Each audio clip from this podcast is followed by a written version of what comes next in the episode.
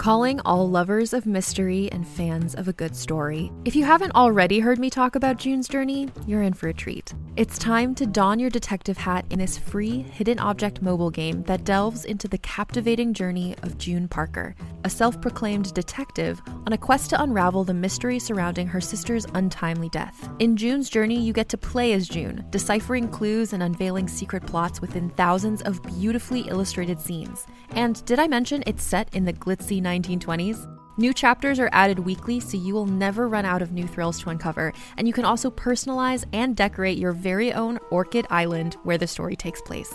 How sharp are your detective skills? Find out when you download June's Journey on your Android or iOS device, or play online via Facebook Games. Your detective journey awaits.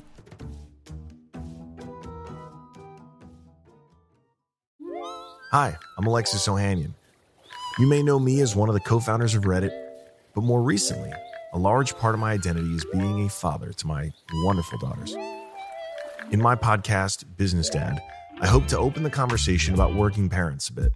You'll get to hear from a wide range of business dads, from Rainn Wilson and Guy Raz to Todd Carmichael and Shane Battier, to find out how they balance being a dad with a successful career. Business Dad is available now, so be sure to listen and subscribe wherever you get your podcasts.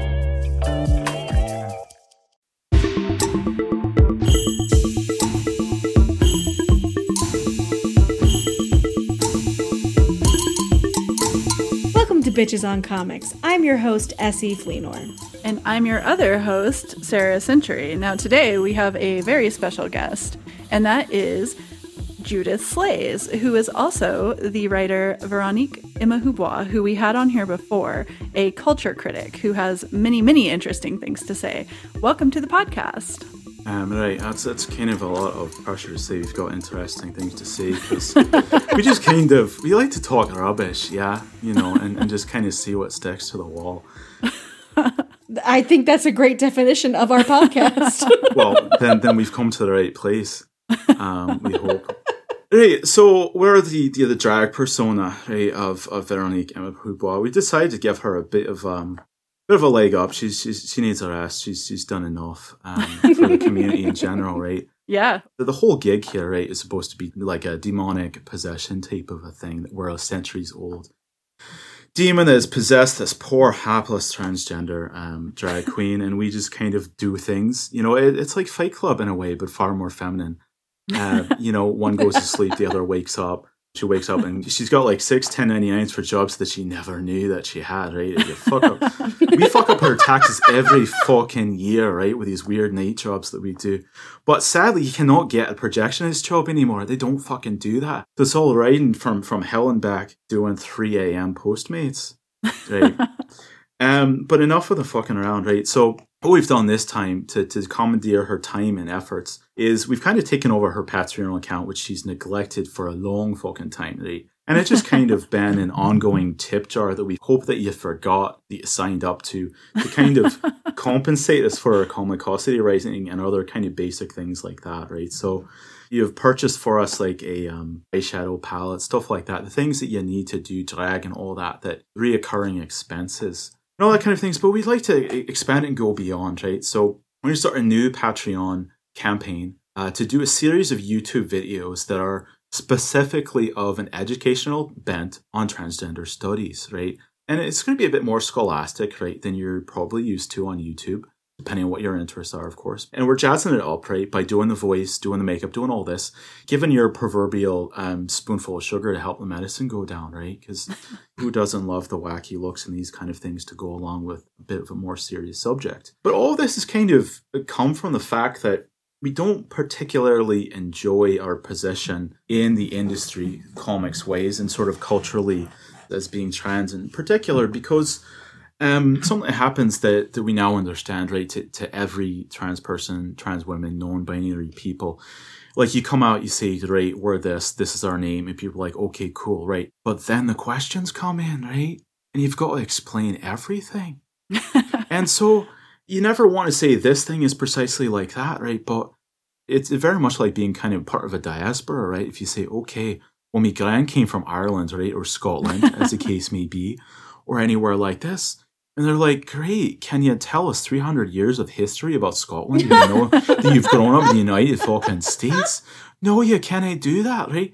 They'll be like, imagine this if you said, Emma, explain a fried Mars bar to us because you've got a Glaswegian accent. what the fuck are you talking about? We've never eaten a fried Mars bar before. We have one or two, but we never made them. We don't know the culture, you know, right? Be like, what's the deal with Irn-Bru, right? Why you, you like? Why do you drink that naff soda? We've never had it. Don't know. We've never eaten haggis. We've never picked up a set of bagpipes, right? Um, and it, it's, it's sort of an unattended consequence of, of the whole Harvey Milk gambit, right? God let rest his soul. Um, but the, the whole thing is like, if you come out and it's dangerous, right? But if you can do it safely, come out, then people know you, right? And then they're like, we've got a gay person, a lesbian person, or whatever it is, as the case may be, in your life. And now the stakes are personal. They're not abstract. They're not some weirdos down at the Castro at the stud when it used to be open and RIP to the stud, right? Mm-hmm. But what happens in the current context of trans hypervisibility and all this? They're like, oh, great, we found one. Now let's ask all our questions to it. right.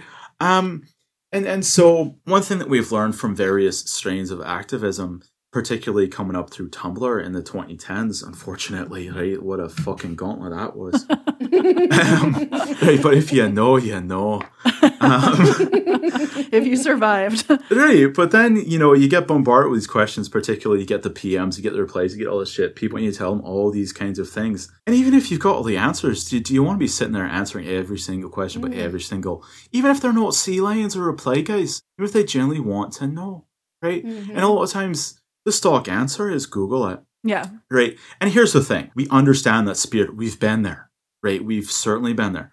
But, and this is particularly the case with trans issues, right?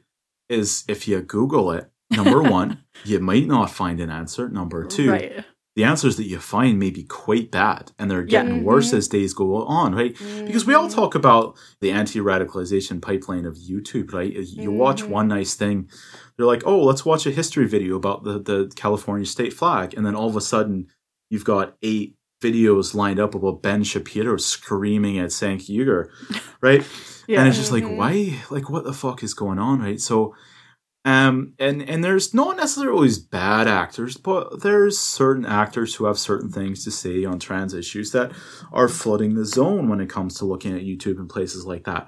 And it's just like the books that you want to find on trans issues, they're not particularly easy. There's no autobiography of Malcolm X of trans mm-hmm. issues, right? You can start off with like Whipping Girl by Julia Serano and like Excluded also by her and all these kind of things or these old Leslie Feinberg books and there's some things you can find. They're not always cheap. They're not always easy to get, right? I mean, if you want to understand just like basic trans history, then you go to Susan Stryker, and it's just called Transgender History, right? Yeah, and, and it's quite lovely. In, yes, in great. Charting those those basic things roughly since World War II until roughly now, right? So you get the mm-hmm. broad arcs of history, but you don't have these big quintessential seminal things that lay it all out and teach you the shite in that way, the way that we have for feminism or for cis gay history or cis lesbian history, for example. They're not quite that easy to do. And so the other part of why I want to launch into this, because everybody's like, well, why you? Why you? Why now? And why not this person, that person, or the other person, right? Um, and the people that you're thinking of, typically, when we bring this up of what exists, it's not front page headlines or analysis and these kinds of things. It's the op ed page, right? Mm-hmm. It, it's that or it's another thing, right? So typically there's a lot of them that are like, you know, this is how to navigate pronouns, right? Or mm-hmm. here's a script of how to ask for someone's pronouns, or like what happens if you do this or that, or just kind of these sort of like basic definitions of gender and sexuality that are aimed towards making you a bit more amenable to the perspective of trans people in general, right? And so those things are kind of nice on the spot, sort of like corrective behaviors and these kinds of things. But the op ed side of things, is part of like how reactive the discourse always is, right? There's an inciting incident, there's a controversy. Typically, it's something quite fucking bad, right? Like Nikkie de Jager mm-hmm. getting outed, right? And all, all these type of things. So then you're like, okay, now we've got to scramble, we've got to write down some notes, and we got to get an article about it, right? And so obviously there's issues with SEO and quick turnarounds and that that face all of this, but you're always reacting to something else, right? And you can't really learn behaviors that will take you forward in life by constantly looking at reactions to things that went wrong because they're only going to narrowly teach you about what went wrong in that instance, right? And there's Mhm. particular fucking consequences to that entire thing in the comic book industry, right? Because we became, whether we want to or not, kind of the the ombudsman or one of the ombudsmen um, or ombudswomen. You can put an X instead of an O in there if you like, one would suppose. But this kind of like um, oversight office of of transgenderism in the comic books in the funny Mhm. pages, right? Um, since it 2014, 2015, something like that, with a whole Airboy fracas, yeah. Right. Um, yeah. And so here's the thing if we look at this cause and effect, anybody who read and, and understood and internalized the issues of what was wrong with Airboy, that wasn't going to help, let's say, um, Gail Simone figure out what was wrong with what she did in Plastic Man, right? They're kind Right, of, they're, they're not precisely the same thing, right? Or figuring out why the execution of these things in Saga is not particularly helpful, mm. right? You, Right. You're not. You're only going to learn these specific fucking scenarios, Right. Right. Right, Yeah. It's different intention and yet still also hurtful. So it's like, well, you can be a person of different intentions and still cause this ridiculous situation, right? So I think that that's part of why people don't always learn from it because they're like, well, if my intentions are good, then it must be fine. and it's like, no. Right, and and that's almost a separate issue. Um, Yeah. because the point we want to drive at here is more that like here's a better example, right? Um, the the, the whole Jem the holograms thing where it was kind of it was okay, but the whole coming out scene for Blaze, it was like okay, Mm-hmm. great, but it kind of didn't do justice to sort of like how difficult that scenario is, you know. And Mm. it's it was a nice try, um, and and people certainly read our analysis of it a lot more, you know, maliciously than intended, I think. But anyway. Yeah. The point is on that one is that this was about coming out, right? And and how do we frame these coming out narratives that do justice to how difficult this can be, right? And what the outcomes are, right? Even if it's a positive outcome, being like, what does a positive outcome look like, right? It was very, it was ambivalent, and that's fine, right? But that's also why it was kind of like, well, they've got a trans artist on the series, and it's like, sure, great, but why would the pressure even be on her to be the one to say this is how you do it perfectly right Mhm. when you're a cartoonist who who lives and works at home and you're not like out doing all of these things or you've not been an activist for years then no these are fine-grained interactions that require you know a couple different people to take a look at right? But the, the point is, is is if you if you look at that one and you look at this this comic that's about coming out great. But then you're going to do a completely different scenario of like how to talk about genitals. Like they're like it's it's not even apples and oranges. It's, it's an apples and a fucking rare steak right? Um, they're just totally different scenarios. So you, you, you can't just sit here and be like, you know, play chess with yourself. Like, okay, what is someone going to fuck up next, right? And, and how do you anticipate it, right? Because nobody saw man eaters coming, right? oh, God. Yeah. Well, No, they that was quite a surprise. Right. Well, a year beforehand, right? Nobody would have uh, would have quite understood what was going to happen there. And, and Nope. so you, you can't always be doing these prophylactic things or reactive things. And it's like, it would be great if there was an entire network of um, consultants, right, um, that were, you know, well compensated and credited for their work always. And there are many logistical issues that make this difficult, right, to do that. But even so, even if you're always hiring someone to help you right, and we've done consulting and we'll do consulting again, it's fine. It's good work if you can get it. And there's benefits to it too, in terms of industry experience, learning what workflows look like, these kinds of things. But it, it- it's not an end game solution, right? It, it should be used, looked at as a fucking stopgap, right? Not a permanent solution. And the problem is, is when these gigs first started to get popular and people started to know that you could do this. First of all, you've got to have the self awareness to say we need a consultant to deal with this, right? And Right. very few people do. And it's not a read, it's not a criticism, it's just a fact of nature that we discovered. Very few people are like, no, I don't think I can handle this. So let's Right. go find somebody who can, right? So you're already dealing with a smaller pool, right? But the other problem is, is that you're still in this reactive stomp it as it like whack-a-mole type of a situation, right? And just because you've had a consultant once or twice, you're not necessarily learning the background information. You're not refining your critical problem solving skills and all this, your critical thinking skills. You're not improving them or expanding them. You've got someone to do that for you, right? Mhm. So it just creates the, the, this kind of perpetual cycle of emotional labor and labor labor and, and not promoting people to, to grow, to pursue and learn these things on their own, in their own time, in their own way, and bring that back and have a different way now of looking at the world, right?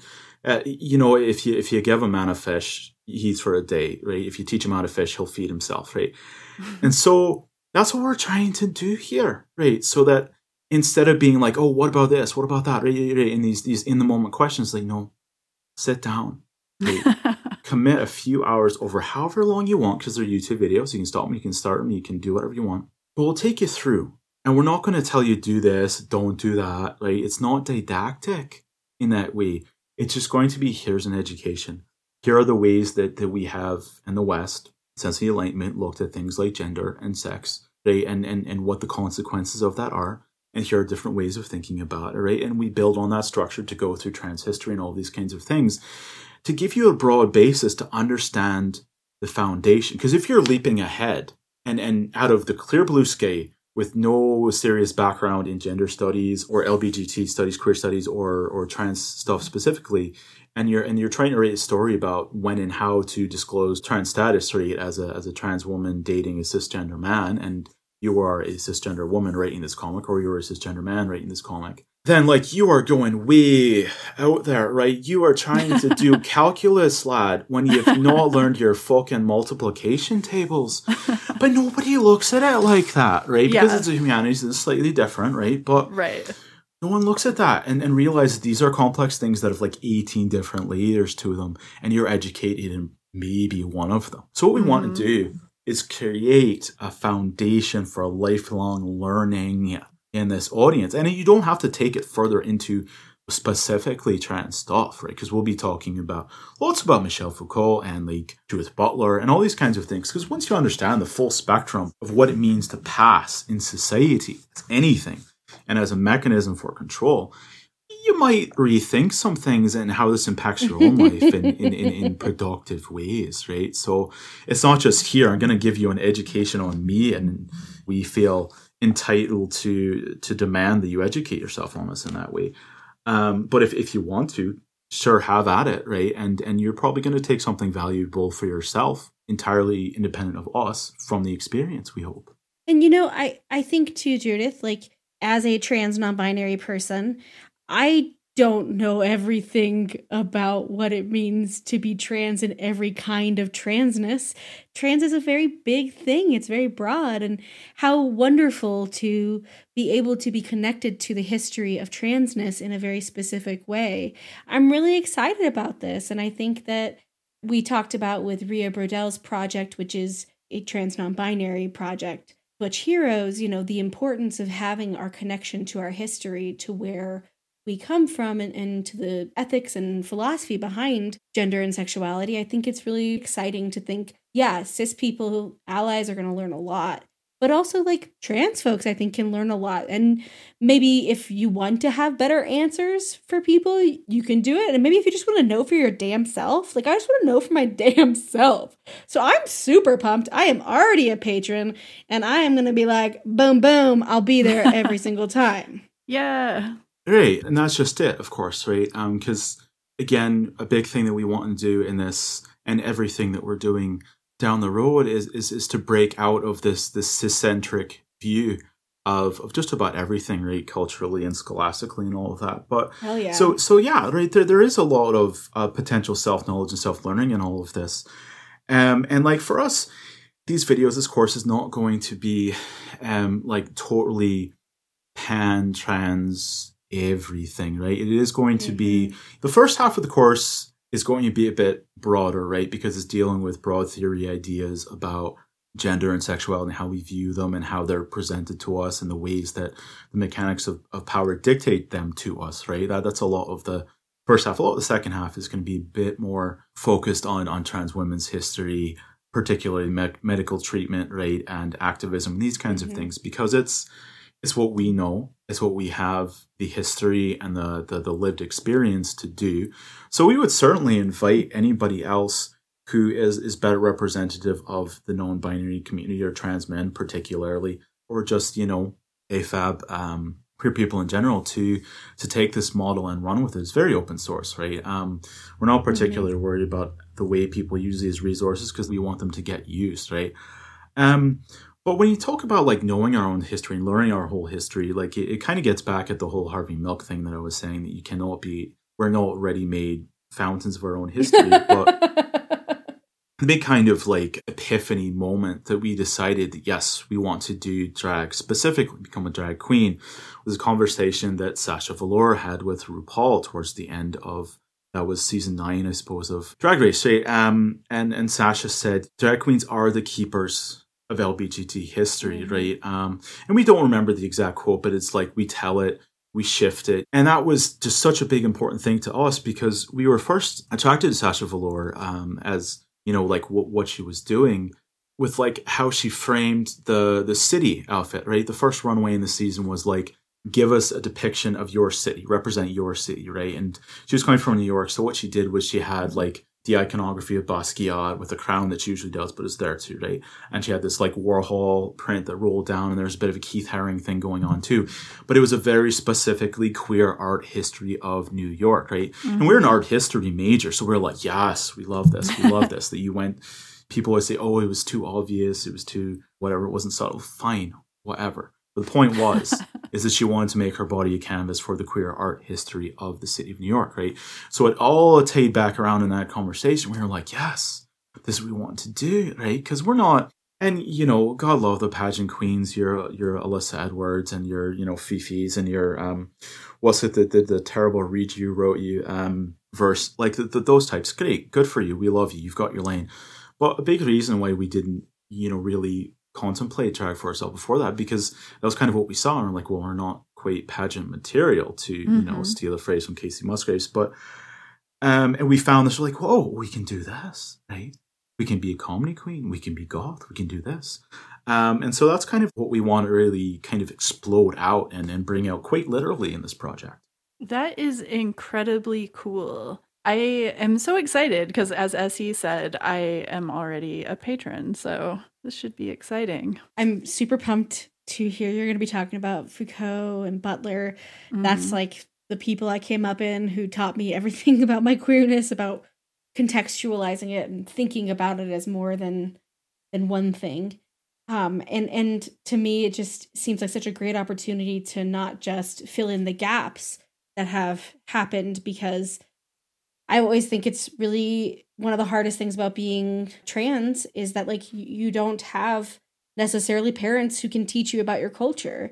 And it's also one of the things that's really hard about being queer. And so you have to find ways to build culture.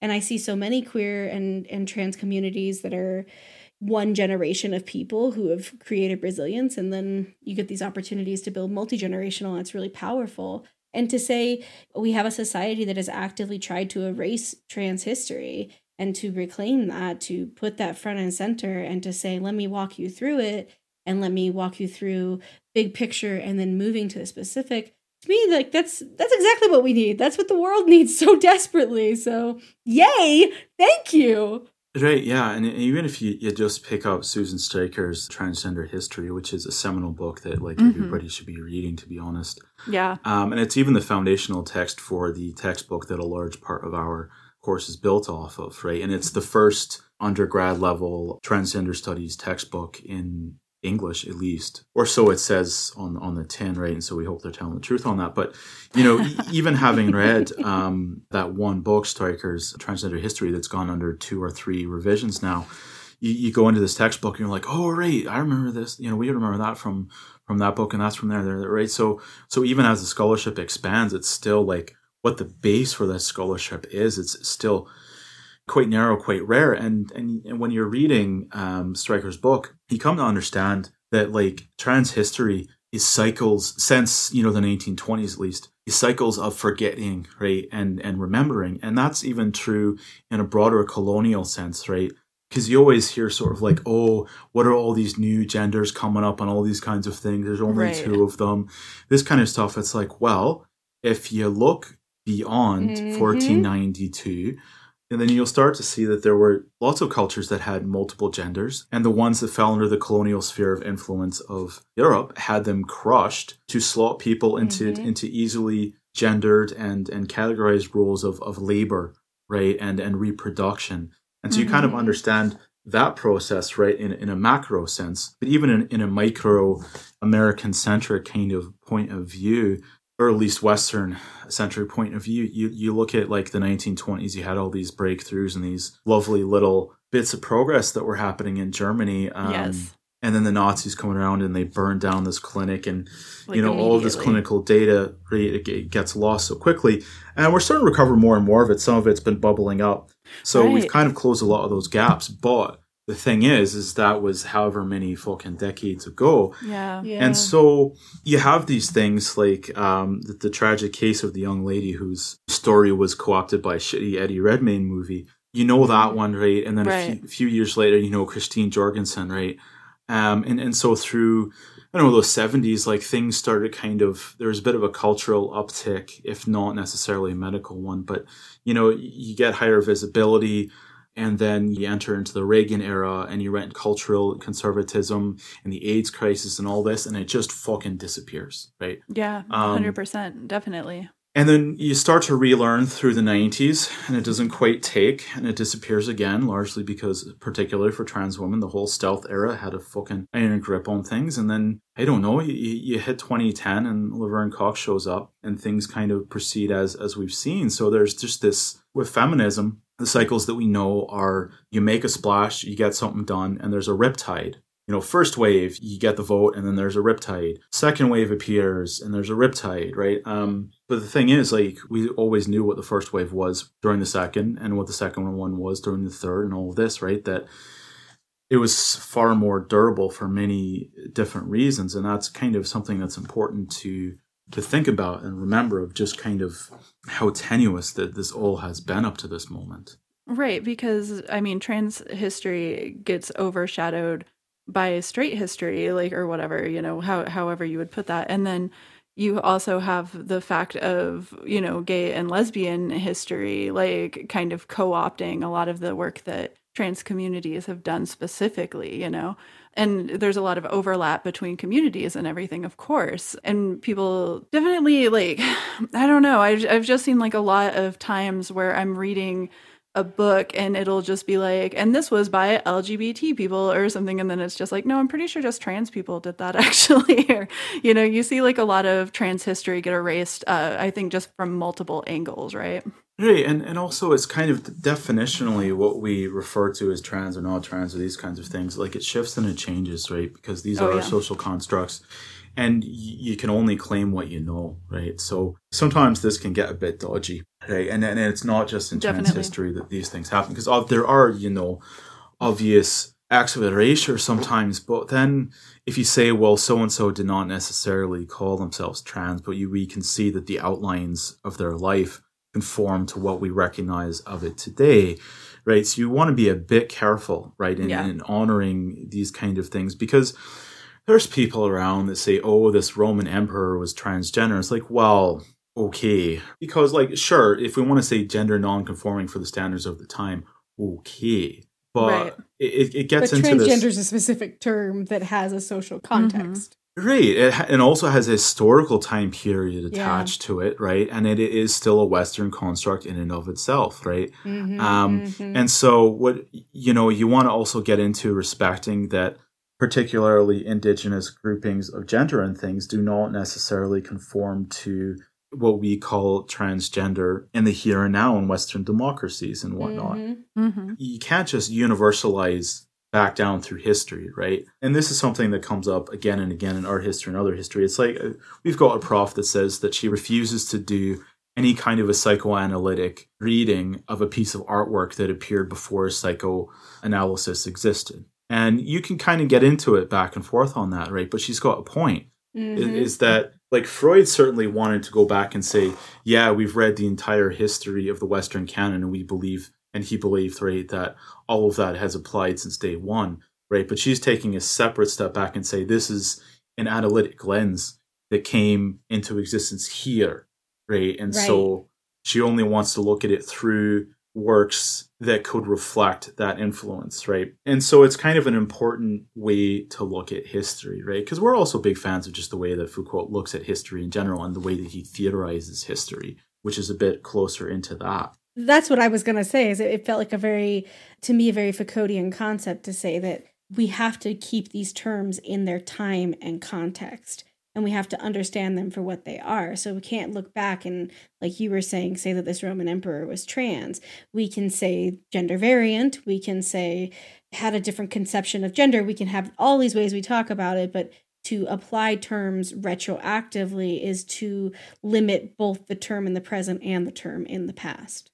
Right, precisely. And and you know, to be clear, we're not going to get that deep into anything until the second half of the course, right?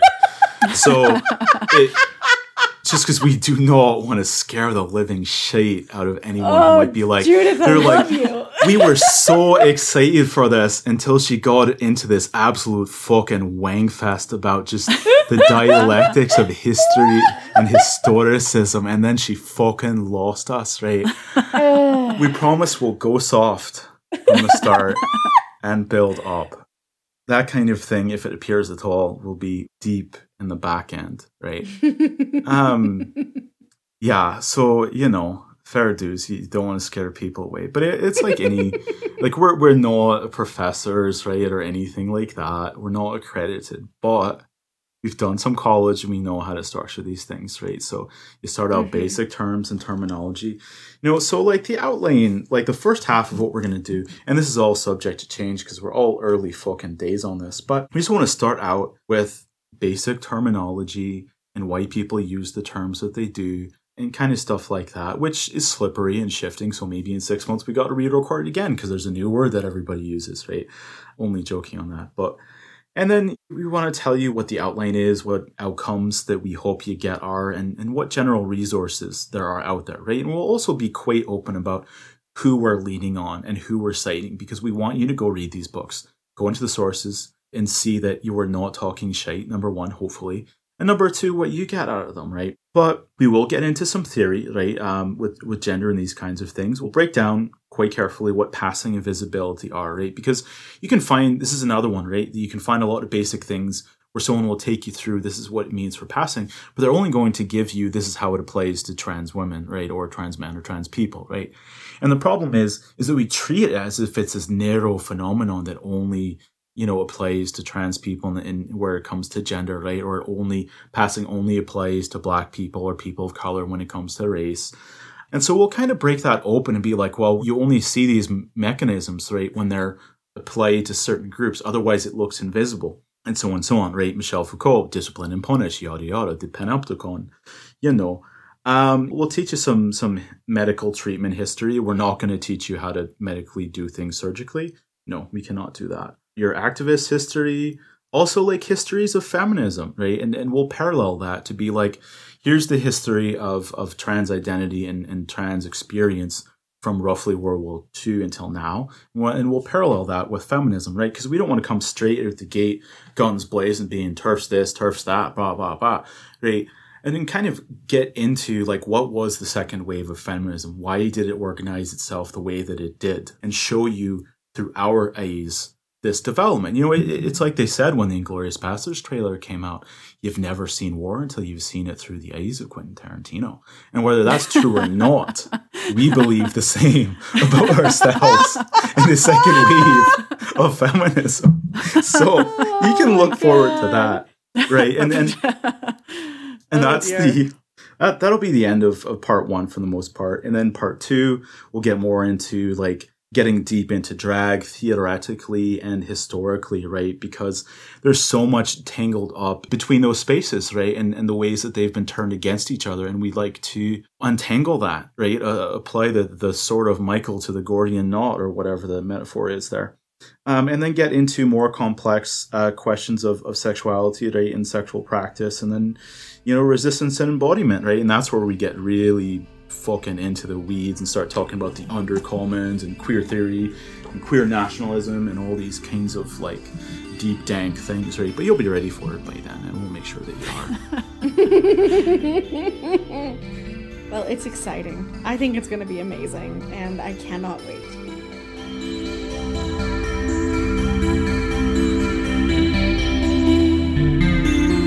Hey, so I really like doing this podcast, and I think that's something that we're in agreement on. Yes, hard same. Oh, good. All right. Well, I just wanted to clear the air on that.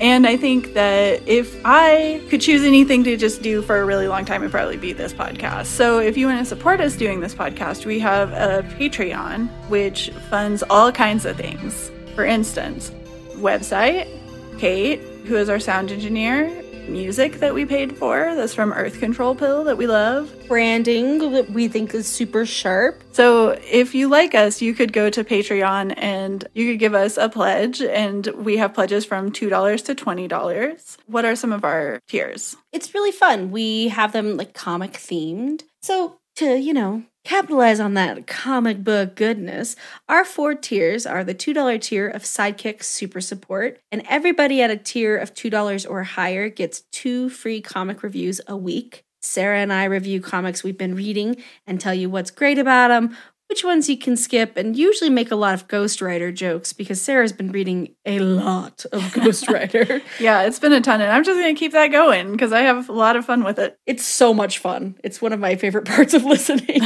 then we have the $5 level or higher, and that's our super pet of power. And y'all get a personally curated comic book reading list from the prior month's episodes. So, yeah, we know that sometimes we drop a lot of comic book names and it's hard to keep track. Baby, don't worry about it. We wrote it down for you. At the $10 tier, which is our suave superhero, you get all of the stuff we've mentioned before, plus access to special monthly episodes where we review books, TV shows, movies. Usually they have some kind of, if not comic book, genre tie in, but you know what? The world is our oyster. And also at that level, you get access to our super duper special monthly episode, which we were calling Intoxicated Comics, but we sound sober in it. So maybe we'll call it Sober Comics because that seems like a better name. Drunk but sound sober. Drunk but sound sober comics. And then at the highest level, our heroic HBIC, that's right, our heroic head bitches in charge. At the $20 level or higher, you're going to get everything we've mentioned before, plus access to a personalized, private, oh so exclusive Spotify playlist that goes with your reading list that everybody got at the $5 level or higher. We also do a ton of other bonus content, especially when things are rough. During lockdown, we've been doing a ton of new different recordings about things that we think people would enjoy reading or watching. We also have a super active Instagram, a super active Twitter where we post comic book panels, places where you can find free comics right now. All of that is our contribution to continuing to build a beautiful comic book community full of fearless feminists and queer folks who want to make this the coolest community to be part of. And you know where you can join us? On patreon.com slash bitches on comics. Yeah, that's what I was talking about. I was like, you should go to Patreon.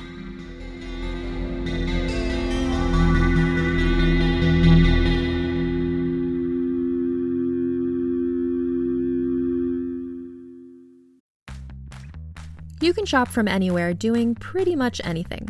You might shop while working, eating, or even listening to this podcast. And however you shop, we all know and love the thrill of the hunt. But do you also know how to get the thrill of the best deals? Because Rakuten shoppers do. With Rakuten, they get the deals they love with the most savings and cash back. And you can get it too. Start getting cash back at your favorite stores like Sephora, Nike, and even Expedia if you're looking to get some travel in. And getting cash back doesn't mean you have to miss out on sales because those can just be stacked right on top. It's easy to use and based on a simple idea. Stores pay Rakuten for sending them shoppers, and Rakuten shares the money with you as cash back through PayPal or check. Download the free Rakuten app and never miss a deal. Or go to Rakuten.com to start getting the most bang for your buck. That's R A K U T E N.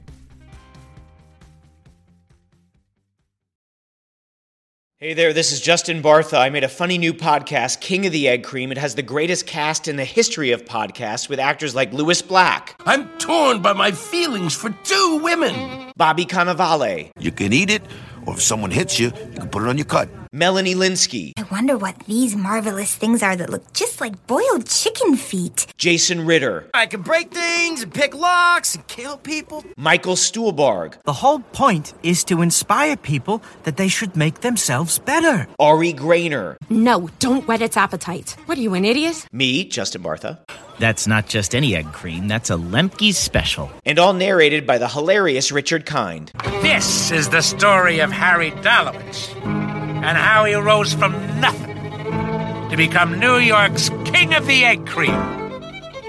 So if you like funny true stories, come listen to King of the Egg Cream, available wherever you get your podcasts.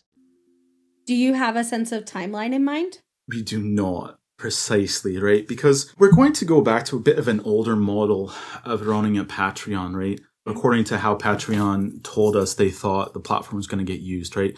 Because a lot of times the way Patreons work is they're tied to immediate deliverables, right? Or scheduled deliverables, right? So Mm-hmm. if you've got a podcast, then it's like if you guys fund us at X level, then you're getting X episodes a week. Right. And, and your, your basic familiar. your basic infrastructures are there, right? Or for like a lewd cosplayer, for example, then it's like, well, we're going to do the Tifa set this month, and the next month it's the Aerith set. The month after that, right? It's it's it's some JoJo showing their butthole. So it's it's great, right?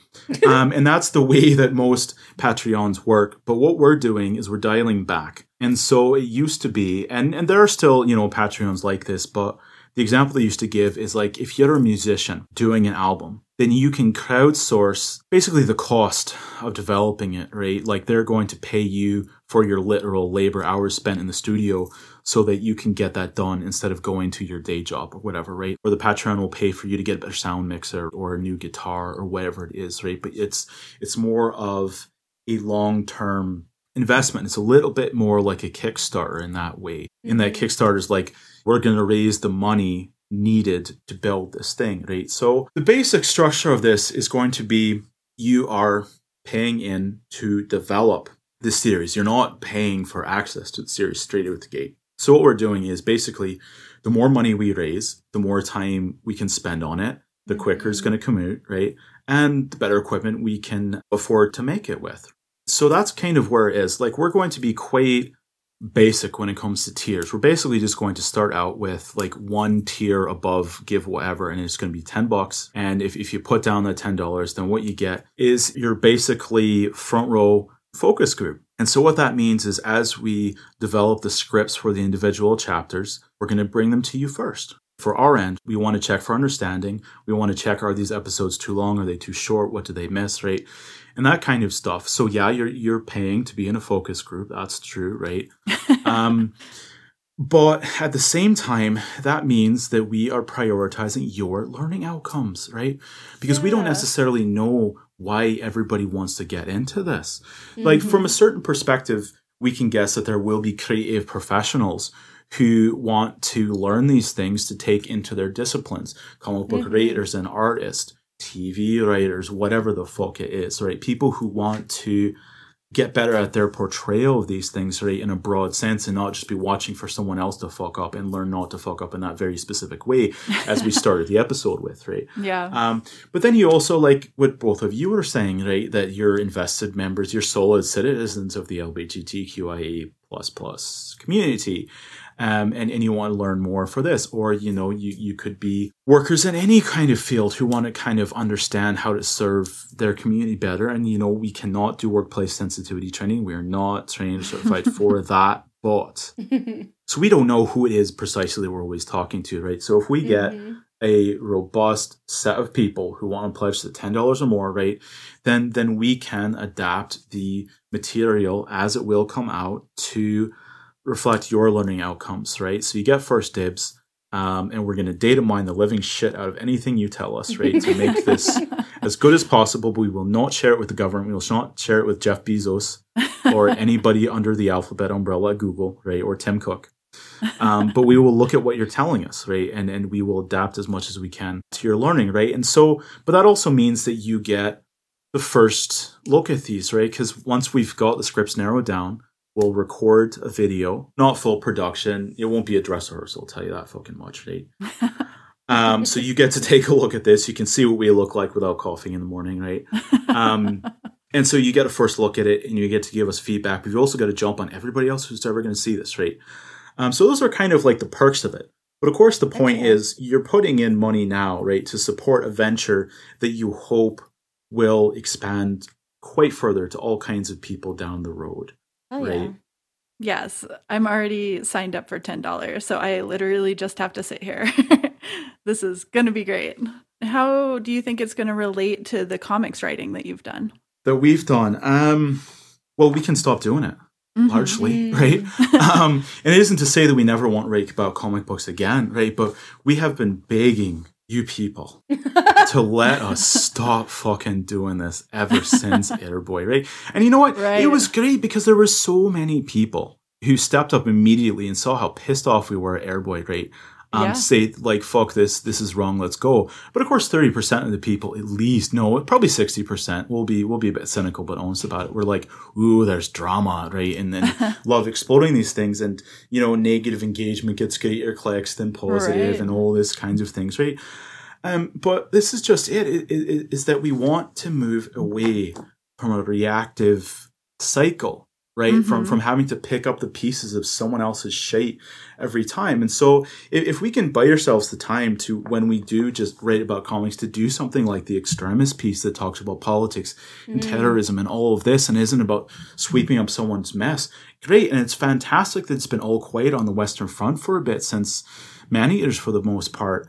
The one that came to mind was Rahne Sinclair from the X Men. And I was just thinking about how almost like the universal response from critics was just like, we don't even want to write about this. like, we, ju- it's like you have to almost because it's like the thing that everybody's talking about and people look to you for a response. Right, and, and precisely. But, you know, it, it- it's going on five years since Airboy, mm. and you, you can set the timer, all of that, right? And, and we've progressed in our life and, and the way things go. And it's just kind of, you want an exit strategy, but it, it it's also an opportunity to, to go back to that incident and the other ones and step away from the Patreon discussion to, to be like, let's reframe the stakes of representation you know, now that we've got some distance from it, by we we mean collectively the industry, but Mhm. also ourselves, like like us, Judith and and Veronique, right? Um, just the the ways that we progress to come back and to look at this and to be like, well,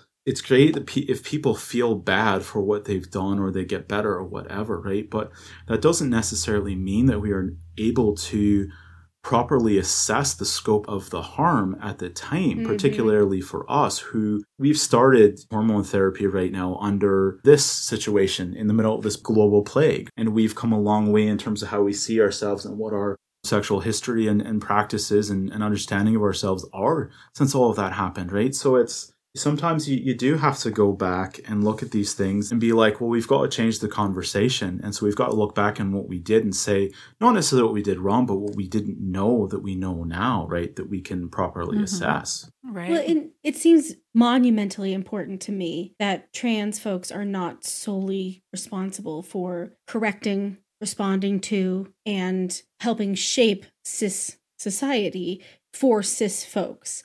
It seems monumentally important to me that also trans folks, we are allowed to express ourselves and do our creative work and do the things that are where our energy and joy is. And that's also what I hear you saying is that it's moving from this place of corralling and correcting to being able to be really doing something that you have a lot of passion for and a lot of aptitude for as well. it's like preemptive, right? Like you get to do it on your own terms. Right, of course. Um, and and you lose so much by having to adopt that whole thing, you know. And and and this is just it. And, and it may not be the greatest thing to dwell on this, but we've got that whole apology from Airboy kind of tattooed into our brains a bit because it was just such a big thing. But it's you know, like you've got a guy like James Robinson who's saying that he wanted to use that experience to portray what a bad person he was. And, you know, it, it did not occur to him what it does when you use someone else's body to reflect mm. on yourself. Right. And why that was so brutally out of hand. And in, and it started in the first issue, right? Because him and, and the cartoon of the the artist there who never spoke a word that we know of about that entire thing.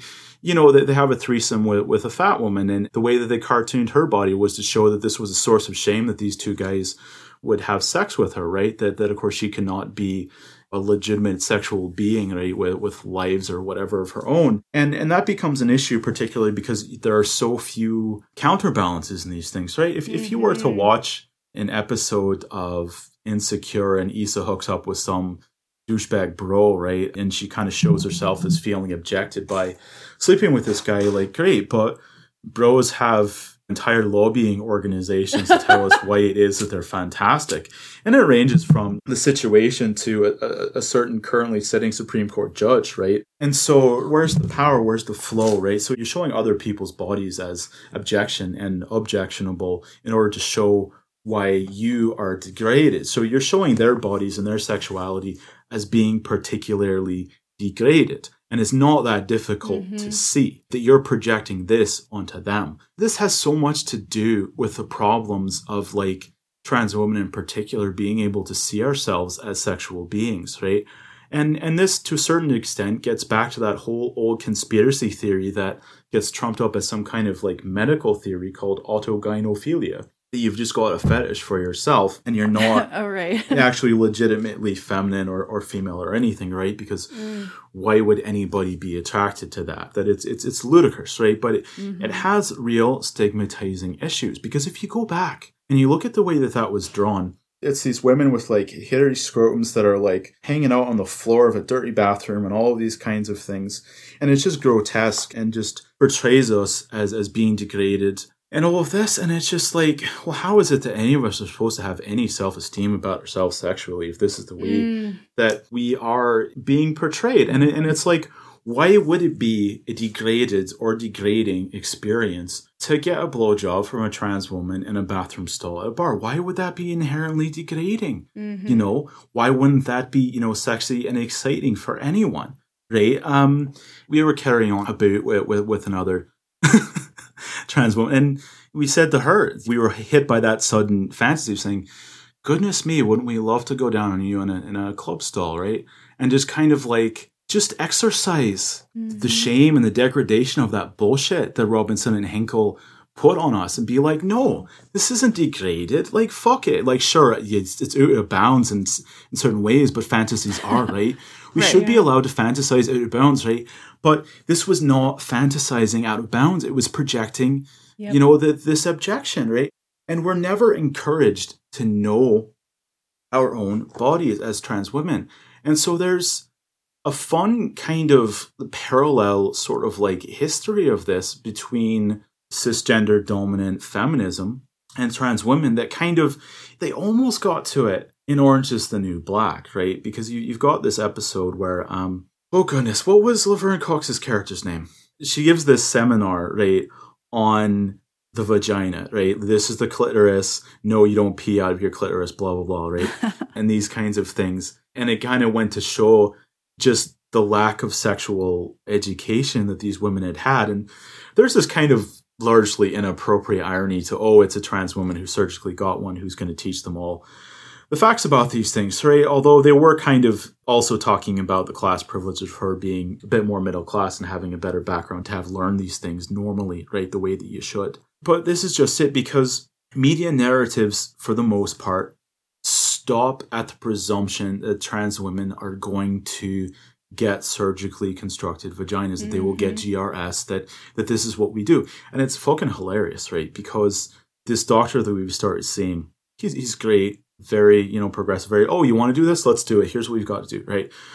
Every visit, he makes an allusion to the letter, the letter of recommendation that you get to a surgeon to get it done. It's like, yeah, and then, you know, you're down the road, we'll get you that letter. There has never been a conversation about that. Mm. do you want to do this? Do you not want to do this? It's it's kind of like you, you sit down at a first date and the person across the table is like, yeah, if if you know our relationship goes well, then two years time, you know, might buy a ring and propose. and you're just kind of like, whoa, that's there's a quite a you're you're giving a broad timeline to this, but you're assuming quite a lot here that that we believe in marriage, right? That we want to get married to anyone at all, right? And it's kind of like that that it's just sort of like this thing sitting at the end of the road, and it's like, well, we're not gonna do that right so far as we know but right. it, it's important to leave this as an open question because this is this mm-hmm. is another mm-hmm. one of those questions that they love to ask you are you gonna get the snip and of course they right. never say the snip anymore right because that would be in politic mm-hmm.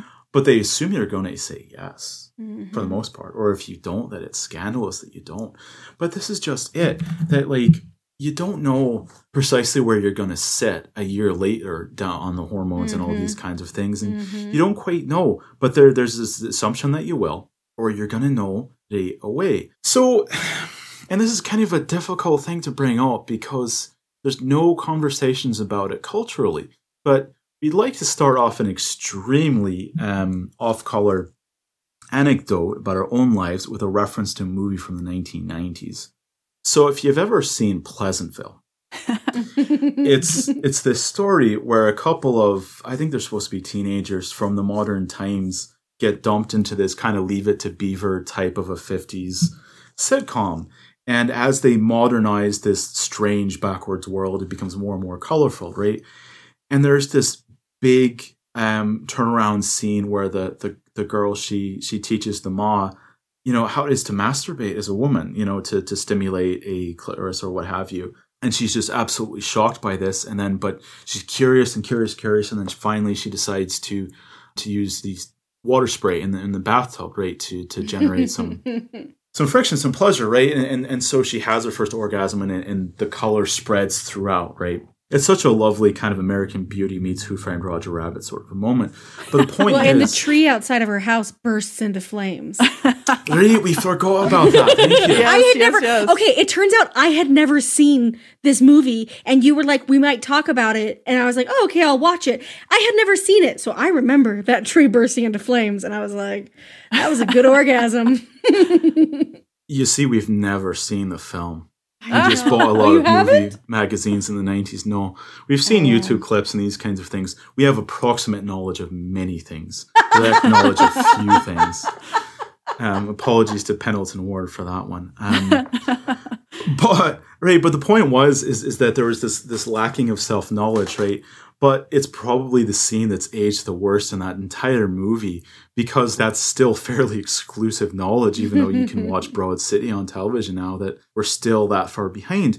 But this is just it. But trans women, we're never encouraged to explore our sexuality, right, in points of pleasure at all. There's very few social conversations about this. It's like if you like this, then you like it. If you like that, then you like that, right? And nobody ever says like explore your sexual options and your own body before you decide to make a very permanent decision about the sexual mm. organs in your body, right? Which is bonkers because they always like to say, well, think about it very hard before you transition, before you take the pills, before you you get the surgery. They always tell you make sure you really want it, right? But they don't quantify any mm. of that mm. and what it could look like or what the spectrums of sexuality could be, right? Because if you look at what pornography was like 10 years ago or even five years ago, extremely cis-centric, right? And all to do with, with, with you're going to find depictions of trans women in, in pornography. Like, I'm certain that, that there have been great depictions and broad depictions for a long time, right? But they're very difficult to find until quite recently. So it's just kind of always, well, yeah, she's she's gonna have sex with a dude. And if he's a quote unquote chaser, then he's going to want to suck her dick more than he's going to want to do anything else, right? But the trans woman's probably a bottom, maybe a top, if you're really quite lucky with the dude, right? But that's what it was, right? The concept of any kind of idea of trans for transsexuality or like any kind of queer WLW, um, you know, a, a- attraction between trans women and cis women was was such a repressed part of what could be possible in porn, right? Mm-hmm. Largely because of long-standing assumptions about who buys porn and thus who exerts influence over the market, right? If it's just men who are buying it, and predominantly straight men buying it, then you're going to see those reflections, right? But obviously we've got things like OnlyFans now, where there's a large self-produced spectrum of things. So individual performers can say they can find that balance between this is what we think is hot and what we want to explore, and these are the things that we know that our fan base wants. So there's always a bit of a push and pull there, right? But when you have a more intimate connection with your audience in that way, then perhaps you can find desires that did not get reflected in the assumed mm. desires of the audience prior to that, right? Mm. So you've got that side of things, but there also is within the mainstream like a huge flourishing of broader representation of transsexuality. Like if we go back to the 1990s when names like I don't know um, Jenna Jameson were quite prominent, if you wanted to attain the pinnacle of success in the industry and you were a white woman who was quite pretty by those standards, then you could not be on camera having sex with black men. No, no, no, no, no, no. Cannot do that. Anal sex is a no as well, right? Or maybe like once every five years, you might be able to do, you know, have some fun that way. Um, trans performers, oh goodness me, we did not even talk about that. That was no, no, no, no, no. Um, so any of those things that you did, right? And there's actually a Kanye West um, lyric that that's quite apt, is that all of these things were the more a performer did that, the more that she was seen to be degraded or a wild child or whatever, and had no means into the, the mainstream and the big gigs and the big studios. It was this no, your sexual availability had to be extremely limited to straight white men and the odd sexually fluid woman who passes quite heterosexual. And that was the way things were. But if you look at the landscape now, it's probably still less than half. But if you look at the top female performers, because that's how success is always looked at in pornography, is is white female cisgender performers. But if you look at the proportion of them that are now openly recording with trans women um, that have not undergone bottom surgery, that have got their dicks and use them proudly, the proportion has skyrocketed in the last two years. Even there's been just an explosive change in the industry where we get to see that. And that doesn't necessarily mean that it's always done perfectly or well, because you can look at kink.com and, and their old armory that they used to have in San Francisco. And so they would have a lot of trans inclusive uh, scenes that they would shoot, right? And, and the individual scenes could be quite good and quite fun. But they would also like have tags on them like TS Pussy Hunter, right? That that kind of mm-hmm. frames things in a very unfortunate light that is still very fetishistic and not fetishistic in a nice way that, that fetish and BDSM work is, but just kind of a very lurid um, thing that kind of like reduces you down to this thing, which is too mm-hmm. bad, right? Because there's lots of great output there. And things like that were very, very important in terms of like moving this into the mainstream and getting bigger performers to look into that and to give it a shot if they wanted to, right? Um, so you always get these weird transitionary periods in, in history, but there's that, right? But now you've got something like what Bree Mills does, and uh, and and she is she is like a industry legend when it comes to being a lesbian porn director, and so she's got her own little website project thing called Transfixed, and it's purely focused on trans women and cis women performers, right? Mm-hmm. Um, and so you could say it would be great if, if she expanded that whole thing into trans for trans and made it a bit more open up, but it would it's still it's a high quality affair, right? And it's not fixated on these like, oh no, she's got a dick and all this. There's none of those conversations, right? Everything mm-hmm. is just taken as it is, and and everything is assumed to be normal as presented, right? There's no stupid exotification or, or fixation. And it's also quite a cultural blow, the things that they're doing there, because you've got scenes that are based on Thelma and Louise, right? Mm-hmm. Um, the Neon Demon, the um, Nicolas Winding Refn film. And that particular scene does not have anything to do with necrophilia, so you don't have to worry about that. um, because, of course, there was, you know, lesbian necrophilia in um, the Neon Demon, so you, you, can still watch that scene if you're not into that. Um, and there's even one that's based on the Vanity Fair magazine cover of k.d. lang and Cindy Crawford, right? And that was a big, big breakthrough, right, in lesbian culture, right? Of this, mm-hmm. you know, k.d. lang, this this butch being represented as an object of desire for the super feminine straight Cindy Crawford, mm-hmm. right? And it wasn't like a Pepe Le Pew situation, right? Of of k.d. lang chasing Cindy Crawford. So it was a right, right. It flipped desire on its head, and it was super important to lesbian culture, right? So to take that iconography and apply it to a pornographic sex scene between a cisgender female model and a trans woman model is is a huge fucking thing to upend these sacred cows and to further queer queer imagery the way that we queer straight imagery mm-hmm. right to, to really double down and and to take this pivotal moment of history and, and say yeah we can do that now right so when you start to see the possibilities that that you just didn't think existed because they never really achieved mainstream status it can totally change the ways that you can view your own sexuality right? Yeah totally. It was so interesting looking at the Bree Mills videos because they were like you said like super high quality a variety of subject matter and just treated really fun. They were really cute. like I enjoyed watching the trailers for most of them and was just like this is adorable. Like I really like how this was shot and it felt so the opposite of so much of the salacious porn of trans women in, in particular like you said. I was like this is exciting that this is a possibility for thinking about the pleasure of trans women as a actual thing to consider. Like you were saying, like it's like, oh wow, what a fucked up society we have. Right, and and even self desire and mutual desire among trans women still, right? Which is maybe if if there's room left to explore in in, in transfix, it'd be nice to see that. But of course, there can be other venues, right? And yes, you know, performers directing their own things, right? Because one Oh, yeah. one of the prominent award cycles, right? Um, there were two winners for the, for like the best DVD of the year or whatever it was. One of them went to the first collection, Transfixed. The other went to a self-directed gonzo porn thing by Lena Moon, right? So, and she is one of the performers that was in um, the k.d. lang inspired piece, right? So you saw like there was just this huge spectrum even within the these two DVDs that won, right? That you could do this kind of more like out there extreme type of sexuality that is written, produced, and directed by the performer herself, and also a female dominant gaze on trans women that is still inclusive and fun and everything, right? So it's it was also super important for both of those to win side by side because mm. you're not creating hierarchies of what aesthetics or what sex acts are most liberating or progressive or feminist or all of this, right? Because the whole label of feminist porn became kind of a joke right away because it was kind of like it was a narrow band of sexuality. So you can't really be into Yes. this, that, or next thing and, and do feminist porn. It's got to be very soft focus. And of course, Caroline Calloway, right? oh my stepped in it the way that she always does.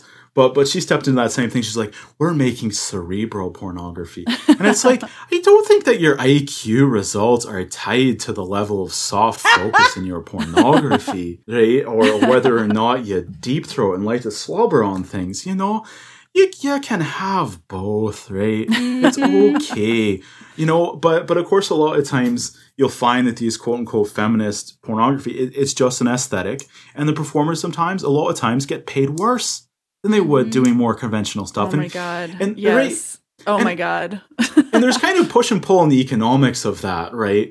But it gets down to it is that even if you want to make indie comics, you should still pay your artists what they're worth and just take longer to get the money than it, like we'll pay you the same rate as Boom would for a WWE comic. What the fuck is that? Right? right, You can't do that as an individual creator if if you're going to tell the corporations they can't do that. So it's like, yeah, it'd be kind of tough to say I'm going to pay you what Frank Whitley makes at Marvel Comics to do my own little self-published gig, right? But mm-hmm. you can find room to negotiate in these things, and and what you find in a lot of this quote unquote feminist porn is that they they have not that great respect for making sure the performers get paid in certain ways or what the contracts stipulate. So that then, you know, it devolves into feminism being an aesthetic, right? Mm-hmm. Instead of an actual practice. Right, a hundred percent. Yeah, I think that that's something that I've seen come up a lot, uh, just in my personal life too. Whenever it comes to being a creative and just trying to make sure that the people around me get paid, even just the act of doing that makes people love you so much. like even just And- being like, "I'm going to pay you," makes people be like. Oh my God, like you're my favorite person ever. And it's just like, cool. Well, that's really the bare minimum. And I'm glad that I met the bare minimum and thereby became your favorite person because, you know, the bar is that low. I think that it's especially important when we're talking about feminism.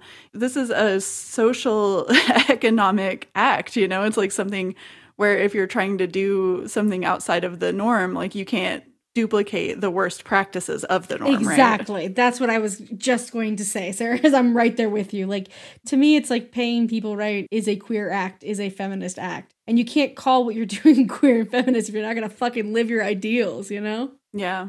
Or as Judith says, if you do, then feminist becomes an aesthetic. Queer becomes an aesthetic instead of an ethical framework.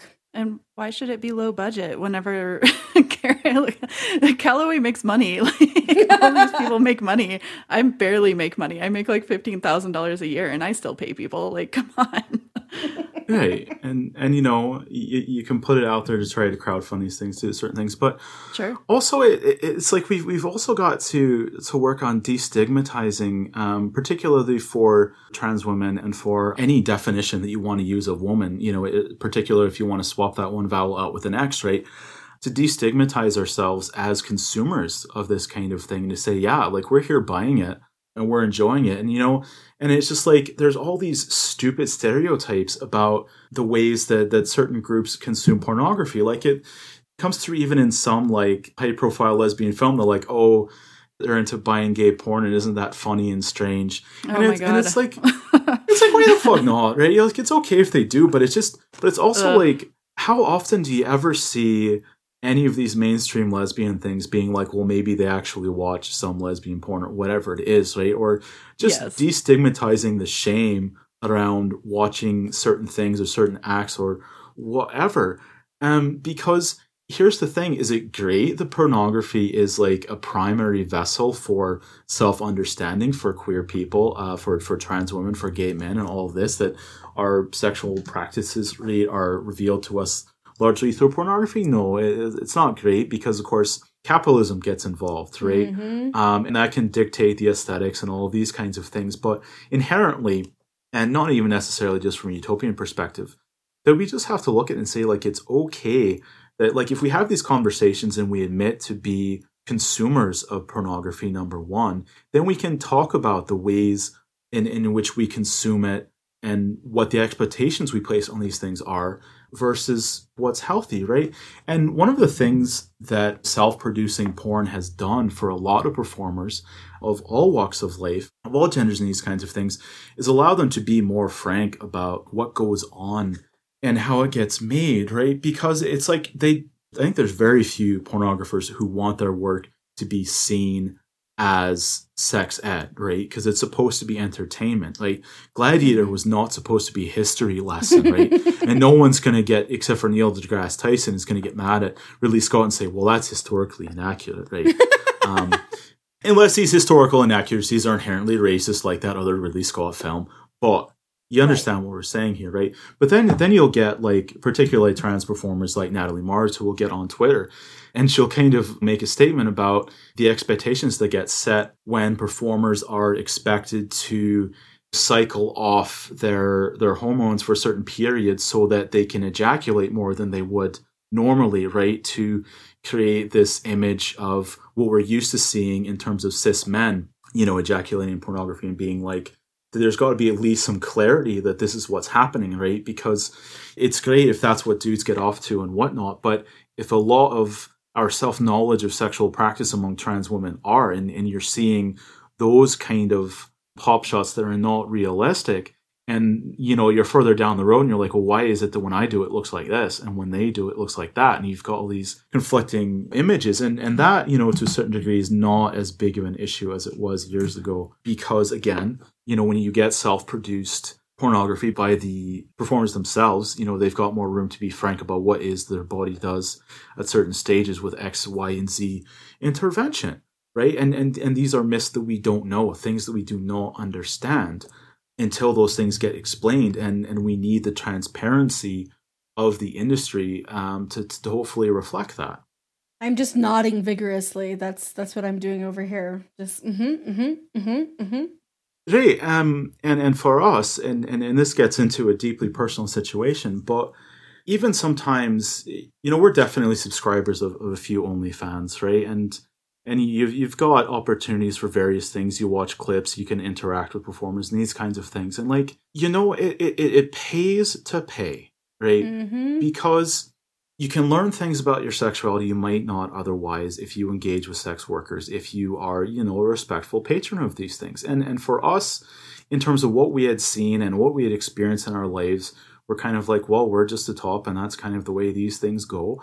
But it was it was shown to us in a sex work context that that is not necessarily true of us right? And and there's a whole spectrum of things we might like to do that we never quite thought of before and like like we were saying earlier, is that the, these kinds of moments of self discovery, whether they come through porn or other venues, is that they can have massive impacts on the way that we map out our transitions as trans women, Mhm. right? Like once you start to see a thing, and it's just kind of like, wow, those lasses certainly love playing with their toys and their bums, right? Um, but there's such a like multifluous level of stigmas around like anal sex, right? Like it's it's inherently kinky, it's inherently dirty, it's dangerous, you're gonna hurt yourself, blah blah blah blah blah, right? All of these things that that kind of make it so seemingly, you know, dirty and dangerous and the stigmas that it get piled up on us. And uh, you know, God bless anyone who managed to to cut through that nonsense early on and be like, no, we're gonna try this out, and if it's fun, it's fun, right? And you know, for us, it was, it was the classical example of you, you order a certain toy online, and and it comes a few weeks later, and it's sitting there on the bedstand, and you look at it for a few months, and you're like, hmm, might be fun to play with this, right? but we're not quite there yet. And then you get to the point where you're finally like, okay, we'll give this a shot, right? And to get back to the to the Pleasantville metaphor, right? So we, we we've got this butt plug, right? And and you want to take it slow even if it's small, you probably don't want to try to get all the way in there your first trade, right? Don't push things faster than you should. Use lots of lubricant. Make sure you're using the right lubricant for the material that the toy is made of, right? There's mm-hmm, a lot of self education mm-hmm. that goes into any explorations of sexuality, particularly this, right? And so we found ourselves in a situation kind of like the the Pleasantville one, right? But the nice difference was is that we were prepared for the particular thing that happened, right? It's like you see things you hear of things, you're told of things, but you don't necessarily fully believe that they're real until they happen to you. right? And so we found out almost the hard way that this was not, this did not have a tragic ending, it had a happy ending, but that the, the sphincter, or what you want to call it, it can have as powerful a suction force as it has an expelling force, mm-hmm. right? And so always buy toys for that area that have wide bases. Yep. Okay because your bot might try to eat the whole fucking thing, uh-huh. right? And, and we almost got in a bit of a tussle. It almost got the whole thing. um, almost got the whole thing, right? And and it was a small toy, so we thought, oh, you've got to learn. It probably won't try to completely eat something until you get to a bigger one. No, it, that can happen pretty right fast, right? so it's it's it's the curse of the, of the semi-educated is what it is. Exactly. And I was like, wow right? And you're like, oh, that threshold, you reach that threshold of experience right when you're like, wow, right? But then you also kind of feel you've been inducted into kind of a Hall of Fame or a secret level of Masonic knowledge that you did not possess before, right? You're like, oh, that can really happen in oh real life. God, yes, right? exactly. And it's so fucking tragic, right? Because it's just this basic level of self knowledge about your own fucking body that led us to feel like this is like knowledge that this is what your butt can do and this is what this can feel like and all of these kinds of things. Um, it may seem esoteric or optional because of the ways that that, that anal sex and sexuality in, are framed to us but of course like biologists to this day are like why does the clitoris exist? It's this evolutionary mystery. Why do we even have it? And they're always trying to come up with these anthropological ghost stories that that that justify it that always come down to some kind of heteronormative bullshit yes. right but we should treat ignorance of the dynamics of anal sex for anyone the same way that we treat the ignorance of dynamics of cis female masturbation. Yep. Right? And this is what I'm saying. If you don't know how you feel about any of those things, any aspect of, of your sexuality, then how can you be expected to be making serious decisions about surgery in that area, right? Mm-hmm. Whether you're a cis woman or trans woman, vaginal penetration and anal penetration, they're not going to be the same thing. They, they, they don't feel the same way. They don't do the same things. But you, you should kind of have a sense of all of this before you make these decisions. And, you know, for us, it was a large clarifying experience and all that to say, well, no, we've not got to get this surgery because this is quite nice and, you know, we quite enjoy the other uses of, of the thing we've already got, right? Mm-hmm. But it's just, if you're not given the space to explore that and encouraged to, to kind of take a look at it, at things that are already deeply stigmatized, then you could end up making an irreversible decision that walls off an entire world of sexual experience for you. And who knows, right? But the thing is, is that gatekeeping around all of that is so extreme that there's like less than a 1% regret rate when it comes to bottom surgery mm-hmm. for trans women. So we're not saying that this is being overprescribed at all. It's mm-hmm. not. Trust us, it fucking is not. So do not fucking misinterpret what we're saying here, right? But the fact is, it, it's such an exclusive club that even gets it. But it's just like we're told kind of to want it, or we're told to explore options in a very vague and nebulous way that does not make plain the spectrum of sexual experiences that we could have or we could desire, the ways that we can be. It's always framed as well, if you want to get a man and keep a man, then you've got to get pussy, right? Mm-hmm. Like that's the discourse, right? And then that's kind of the, the, way it still goes. And that's still the subtext of tweets by the likes of J.K. Rowling, you know. Mm-hmm. It echoes a lot of conversations I have with other trans people where just my friends is what I mean, that we wish there was more space for people to explore, to ask questions, everyone wants to treat it like you flip a switch. It's the way that I think you were saying, Emma, that sometimes trans women are treated like a subset of gay men is the way that like, some people conceive of AFAB non-binary people as a subset of women, like woman light, L-I-T-E, you know, like grab your woman zero. And that's ridiculous, right? Like that's such a problematic way of organizing your mind because it's still cis-centric. It is still binary. It is still you're this or you're that, and you're this in this way or you're that in that way, or it doesn't count. And it's so problematic because it shuts down the entire you know range of experience people can have. There are so many ways to be trans. There's so many ways to be woman. There's so many ways to be non-binary. And there's so many ways to be man. And it's just so disappointing that we try to shove people into these boxes even when we're saying oh we want to break down some of these boundaries. We end up reinforcing and reifying that that cis binary again. Hey, and that's precisely it. Because even when you get into this this precise territory that we're talking about, into those spaces on Tumblr and whatnot that we survived in the early 2010s, the discourse was, well, who has more privilege? Trans women with penises or trans women with vaginas, right? And it got into this fucking ridiculous oppression Olympics thing, and it, and it just got derailed because it was like, it was still emphasizing the only framework that we can even think of ourselves in is in the dominant framework. Like it's still creating hierarchies, the exact language that you were talking about, right? It's just transposing these hierarchies. Well, who is is more damaged by patriarchy? Right, you know, and right. it's like it was these arguments between well, trans women who get the surgery, who get bottom surgery, you know, are the ones whose stories we see more in film and television and Mhm. whatnot. But those who don't, don't have to pay for it if you live in a country where you've got to pay for it and don't have to jump through as many hoops to get what they want.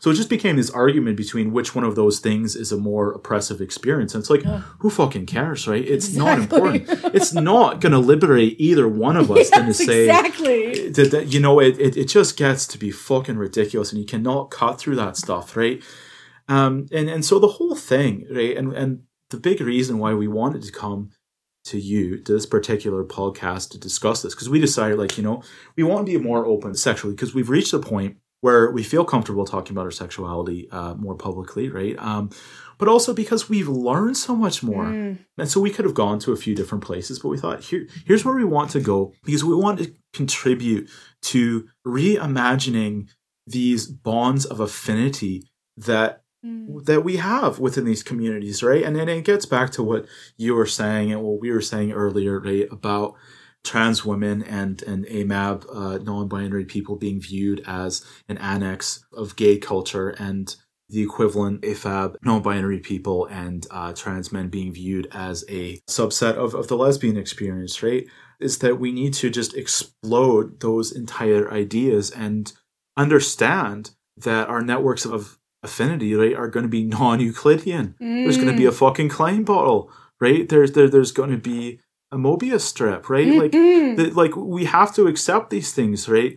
You're And- gonna make and- me and that- cry. oh, that's so beautiful. I'm totally we- crying. we, we we're kind of just you know blagging this from uh, Donna Haraway to be honest. I'll take it.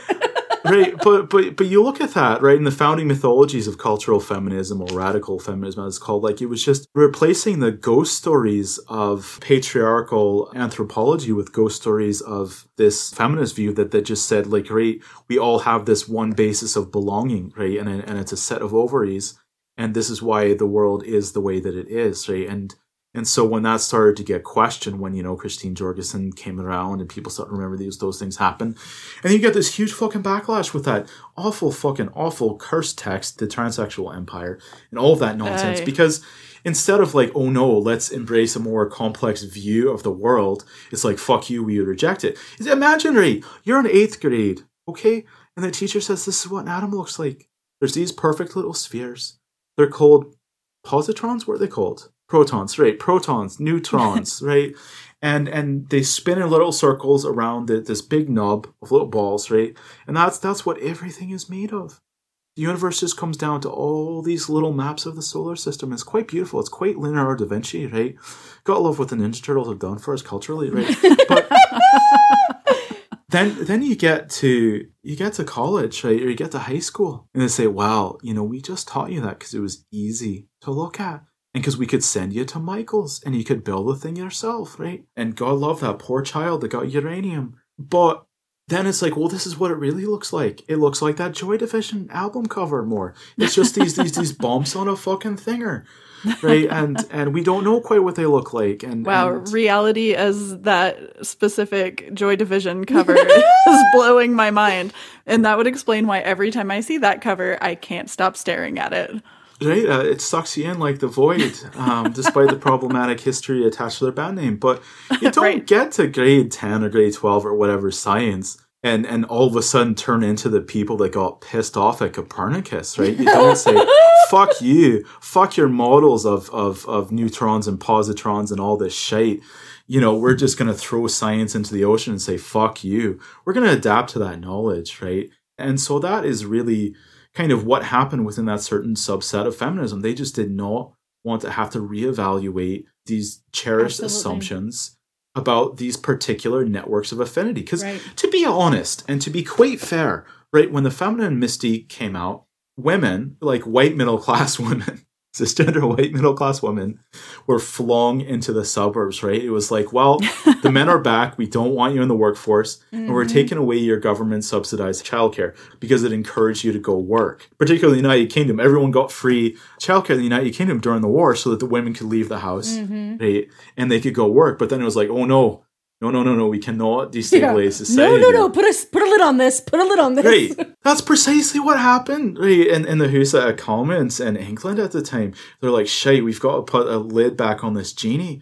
And so the suburbs get built in that great post war expansion in the United States. You know, California becomes what we now know as California with all these fucking like Burbank, right? The the United States becomes Burbank. Um, and so they're they're home alone all day with these kids and you know they don't have these same networks of where they can meet other women and know them and things. And doctors are prescribing them amphetamines out of boredom.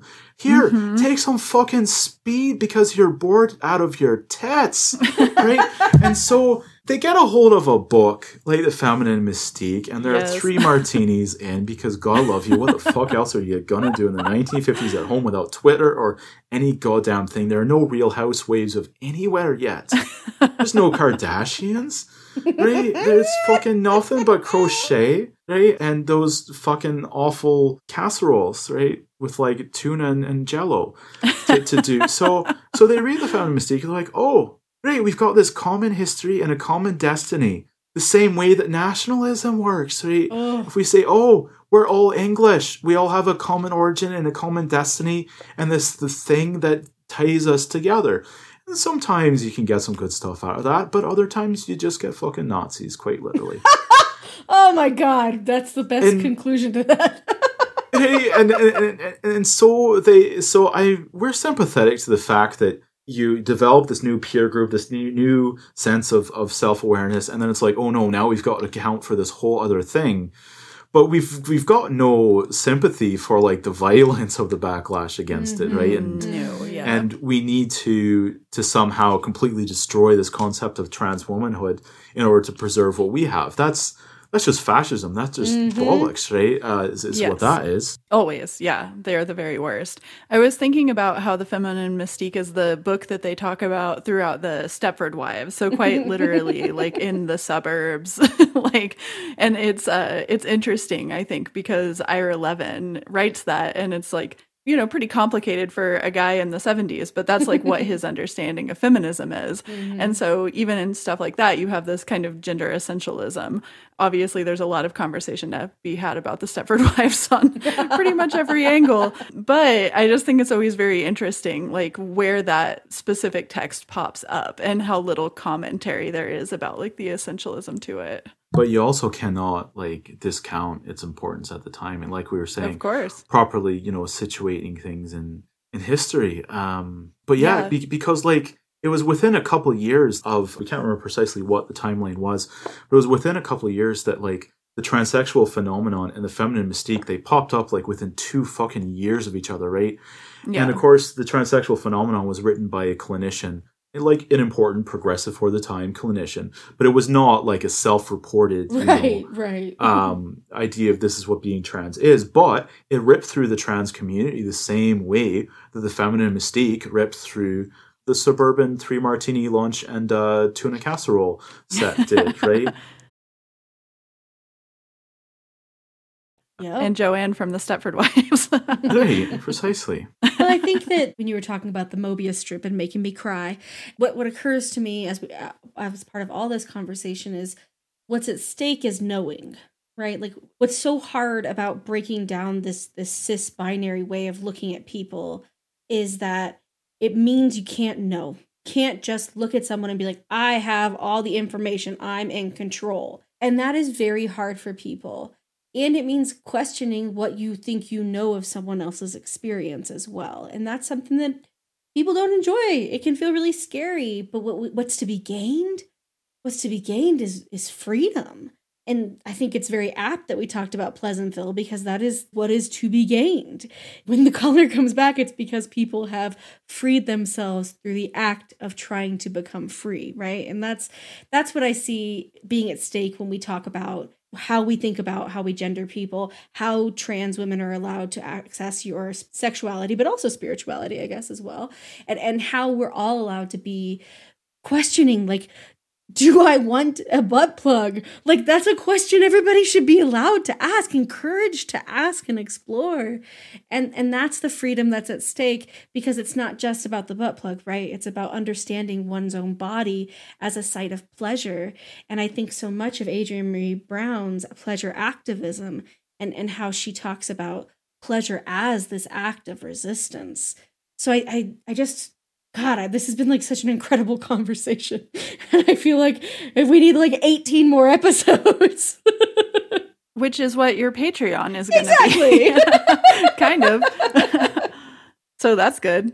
And once again, I'm already subscribed, so I'm set. Right, yeah. And, and you see, there was a psychoanalyst by the name of Jacques Lacan, and he has this thing that's called the mirror um, phase as popularly referred to in a little film called The Matrix. Right? um, but we, we, we, we've not, no, we've not got anything to add to that because it was just so brilliantly, you know, set down, right? But the thing is, the space to have the conversation that we're having right now had to be hard won of five years of fighting through bullshit Oh, on our part and who the fuck knows on the culture in general right?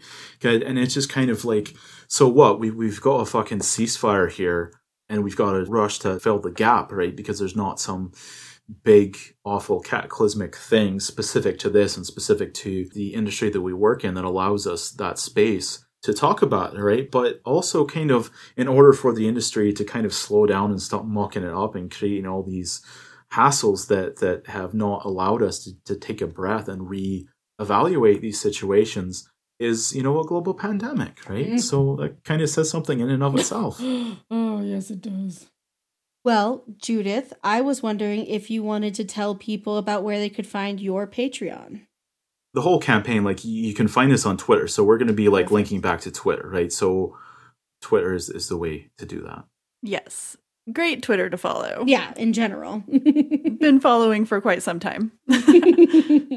just to bring it right back and, and and just just to say that you know even if we go back to where this all started and the whole thing of trying to get away from the reactive cycle and the problems that are made is that it's still at the end of it it gets looked at like what does this cost the career of a James Robinson, of a Gail Simone, of a Matthew Rosenberg, of a Howard Chaykin, right? And it's like, well, are we going to cancel a bad actor or are we going to forgive someone who we recognize has been trying all of this time and is fundamentally a good person? All that, all of that is is so secondary or should be so secondary, so tertiary, right? suppose it is important, but it's also quite personal, right? And you can set your boundaries where you fucking want. And there's there should never be kind of groupthink around these kinds of cancellations or whatnot. So if if you've got a particular attachment to the way that that Howard Chaykin draws um, complex, old timey uh, lingerie, right, which is probably the only real you know differentiating factor of his cartooning because he's quite good at the details of garters and you know uh, corsets and things like that. But if you feel too tied to that particular aesthetic to not read that man's comics ever again, who are we to judge you of that? So long as you don't get on Twitter and start yelling about how images mean nothing and you know words are Oh my God. and blah Oh my blah God. blah blah blah. right. Um uh, the way that that some did back in the day, then it's it's fine, right? And and if you want to say, well, we don't feel like we trust this person or that person, and we're fine, right? Or if you feel that you can do it. So so those are conversations to be had, right? But we've never actually charted the damage of this properly, right? Mm-hmm. And this is something that we have said about IPV in the industry, right? And sexual assault and harassment, right? Is that people start to talk about can Eddie Berganza be redeemed before we even know how many fucking victims mm-hmm. the man's mm-hmm. got. Yes. And how many of and what those interactions were, right? And how many were, were groping or assault, how many were like just being homophobic to artists who are never gonna work at DC who otherwise could have, right? Like mm-hmm. Maya Nord. So you, you don't even know what it, you don't know the scope of the damage that you're talking about, right? When it comes to more severely bad actors like him.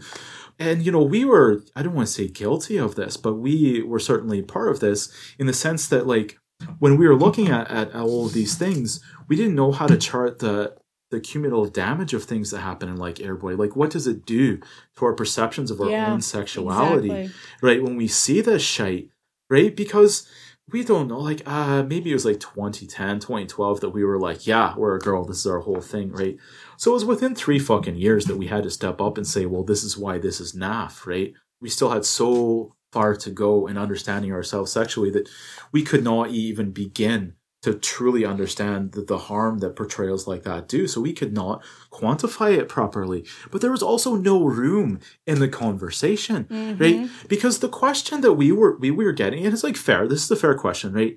When we thought we were fucking nobody, that the only thing that we had, you know, contributed to comics at that time was just some some lovely Batgirl reviews, right?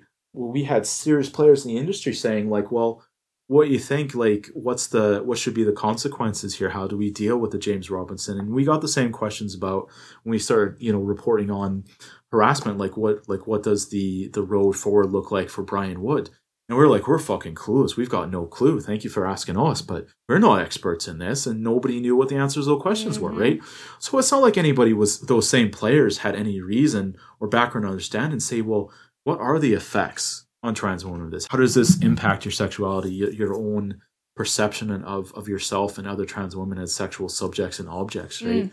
It, it was more this is bad; those are bad words to be using, and that looks gross and that's mean, right? Mm-hmm, um, mm-hmm.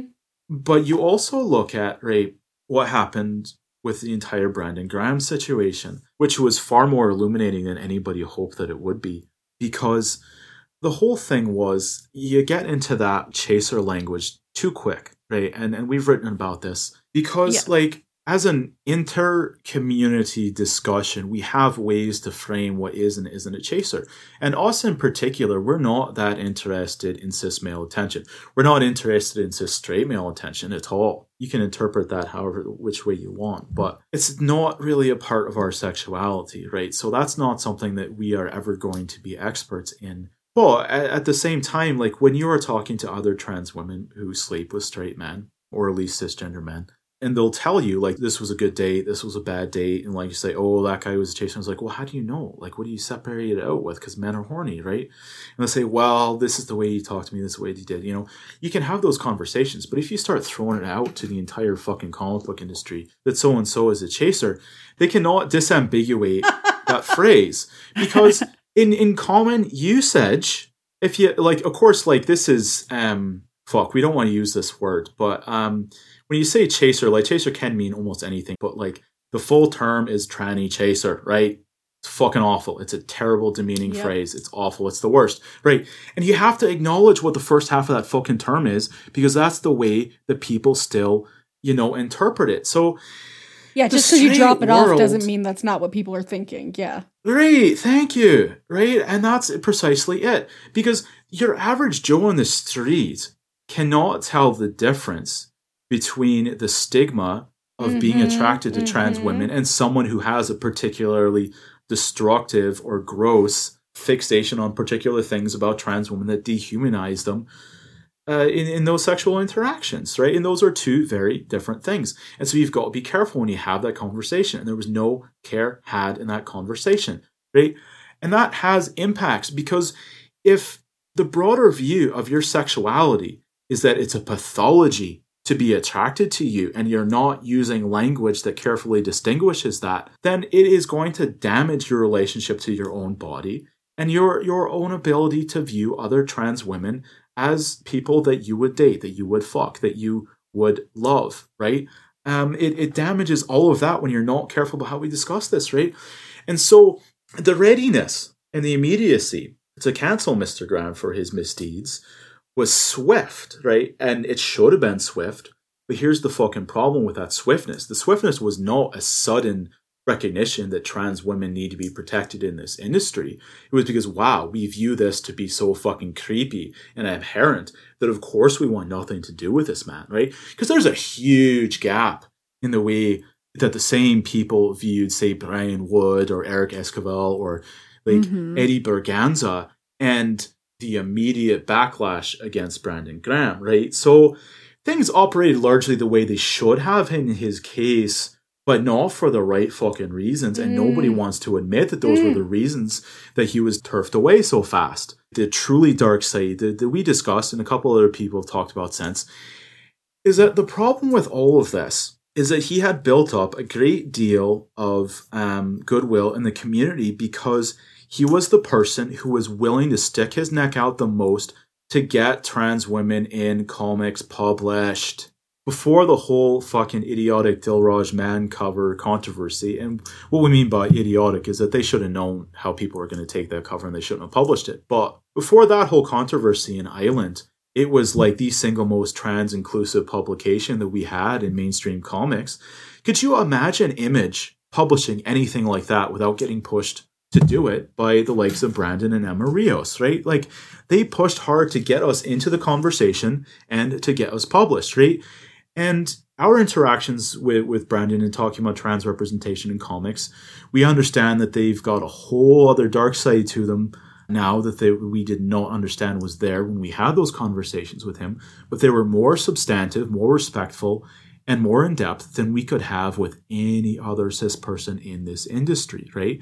We could have frank and interesting and educational conversations about the dynamics of of trans women in in porn in in comics and elsewhere and kind of like things that we did not know that were tropes in that kind of porn because we didn't watch it because it, it's just so straight leaning to us right like the kind of stuff that we were discussing and and and the kind of more fetishistic anime looking stuff, the Futanari or whatever you call it, right? But, you know, we could discuss the aesthetics and he could teach me things about the background and those things that nobody else could.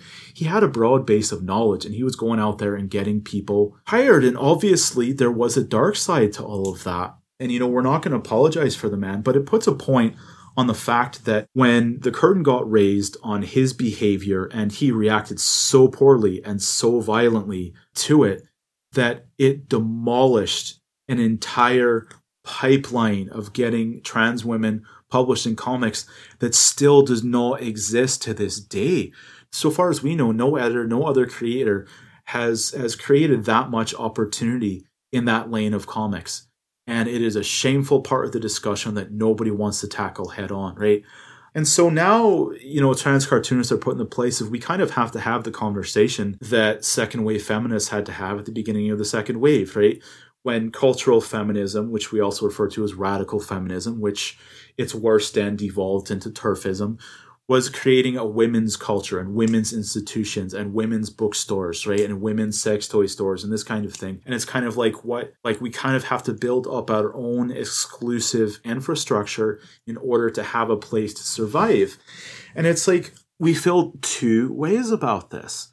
The first, and and certainly when when people who are in a great position to discuss it, like Sarah Horrocks, bring it up, like it's like yeah, we need you know mutual support systems and infrastructures where we can tell our own stories without having to adapt them to the cis male gaze. But we also came up through Tumblr, and we also know our second wave feminist history, so we know the problems of how insular that can get, right, and how you can end up reproducing hierarchies in the patriarchal world within your own communities and it's kind of like how do you guard against that? And if we create our own mutual support systems do we unfortunately also create a ghetto for ourselves that we cannot get out of?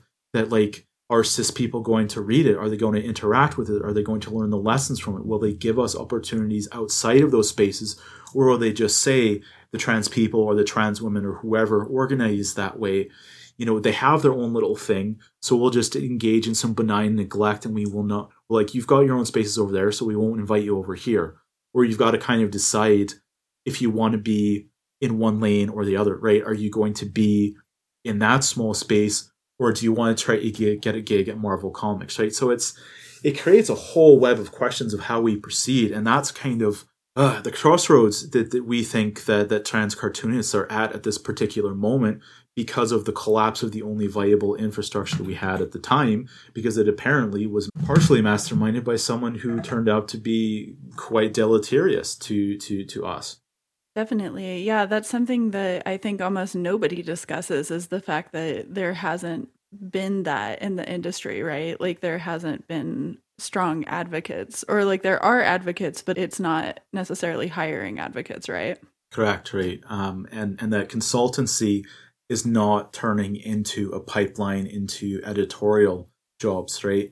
Because it's right, like which is kind accept, of baffling.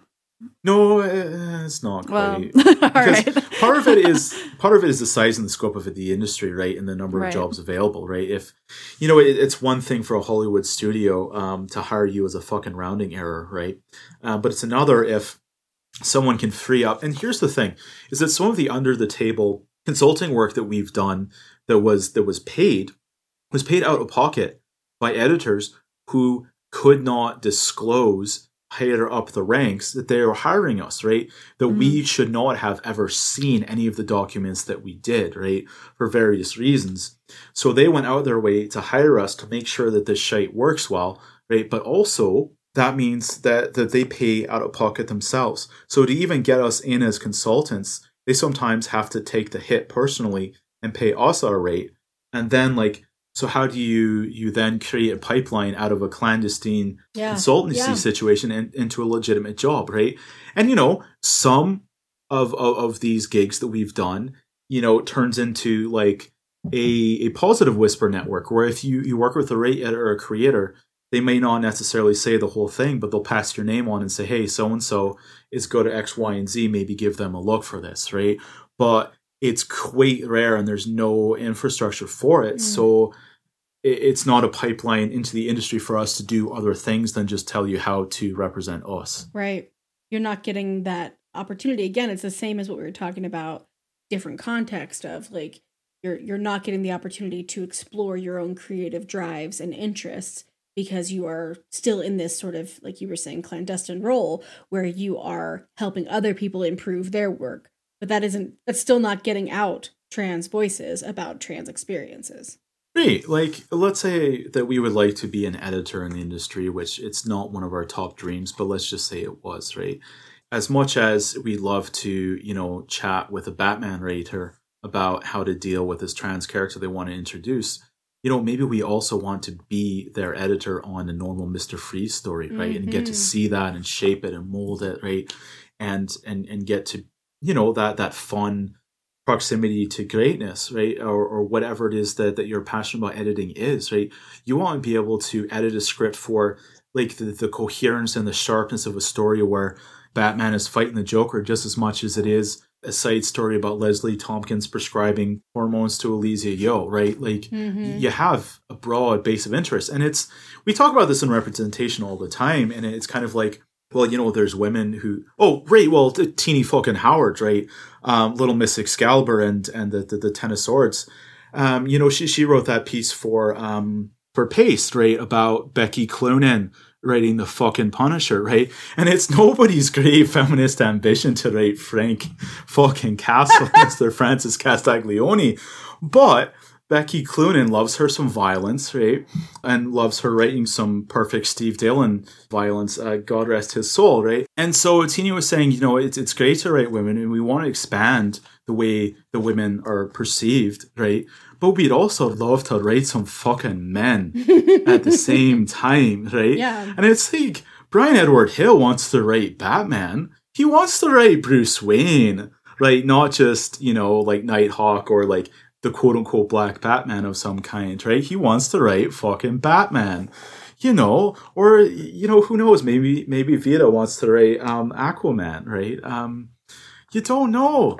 right? Like people have diverse interests, Mm-hmm. and it's not like even you know when white white men want to write more than white men most of the time, right? I mean, Scott Snyder, he, he he's done other things. He doesn't.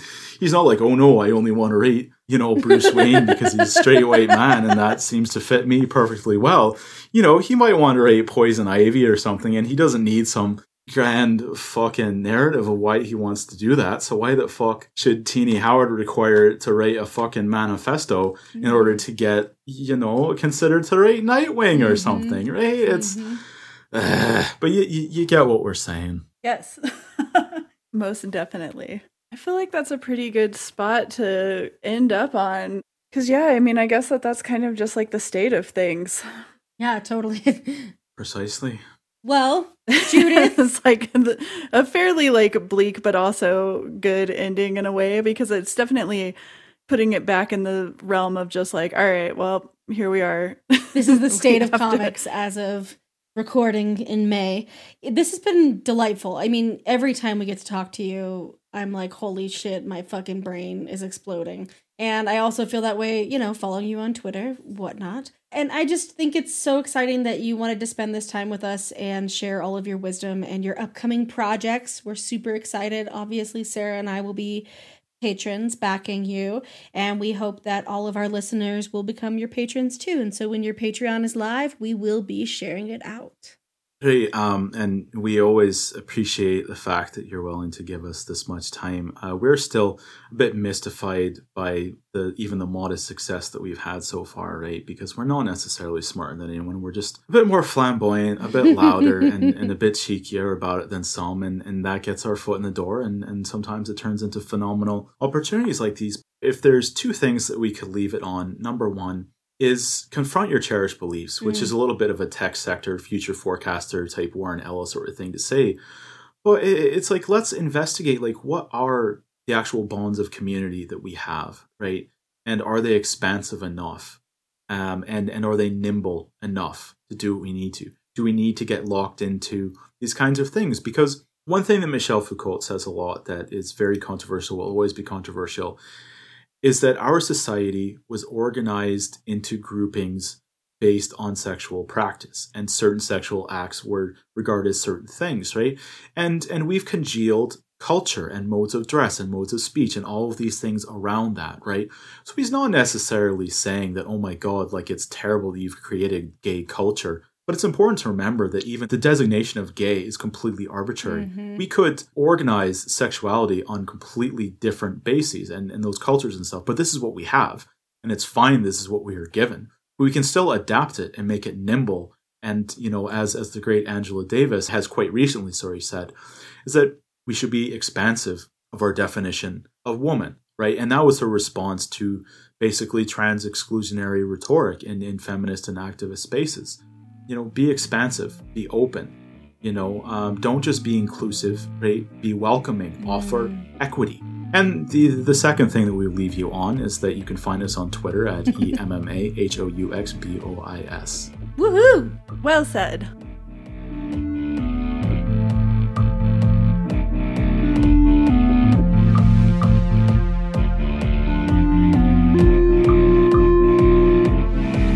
A podcast that is all about making comic books more accessible to LGBTQ folks and women. So if you have a question about anything related to comics, comic adaptations, pop culture in general, conventions, cosplay, you name it, that's what we're here for. You can send us your questions at bitchesoncomics at gmail.com. Unfortunately, Gmail does not like the word bitch. They're pretty judgy about it. So we can't have it spelled out. It is B dot T C H E S O N C O M I C S at gmail.com. And yeah, remember, there's no I'm bitch. If you'd like to support the podcast, you can do so by rating and reviewing us on iTunes, Spotify, or Stitcher, or wherever you listen to podcasts. I'm Sara Century, and you can find me at www.saracentury.com and Twitter and Instagram. Still Sara Century on those. I'm SE Fleenor. You can learn more about me at sefleenor.com. You can find me on Twitter and Instagram at, at se underscore Fleenor. Bitches on Comics is recorded by Kate Warner, who plays in the band Churchfire. You can find them at churchfiremusic.com. Our music is recorded by Katie Taylor, who plays as Earth Control Pill. You can find her music at earthcontrolpill.bandcamp.com. Bitches on Comics is recorded in Denver, Colorado. We want to recognize the indigenous peoples who have inhabited and do inhabit this land the Arapaho Nation, the Ute Nation, the Cheyenne Nation, and others who have been erased from our history and collective memories through colonization.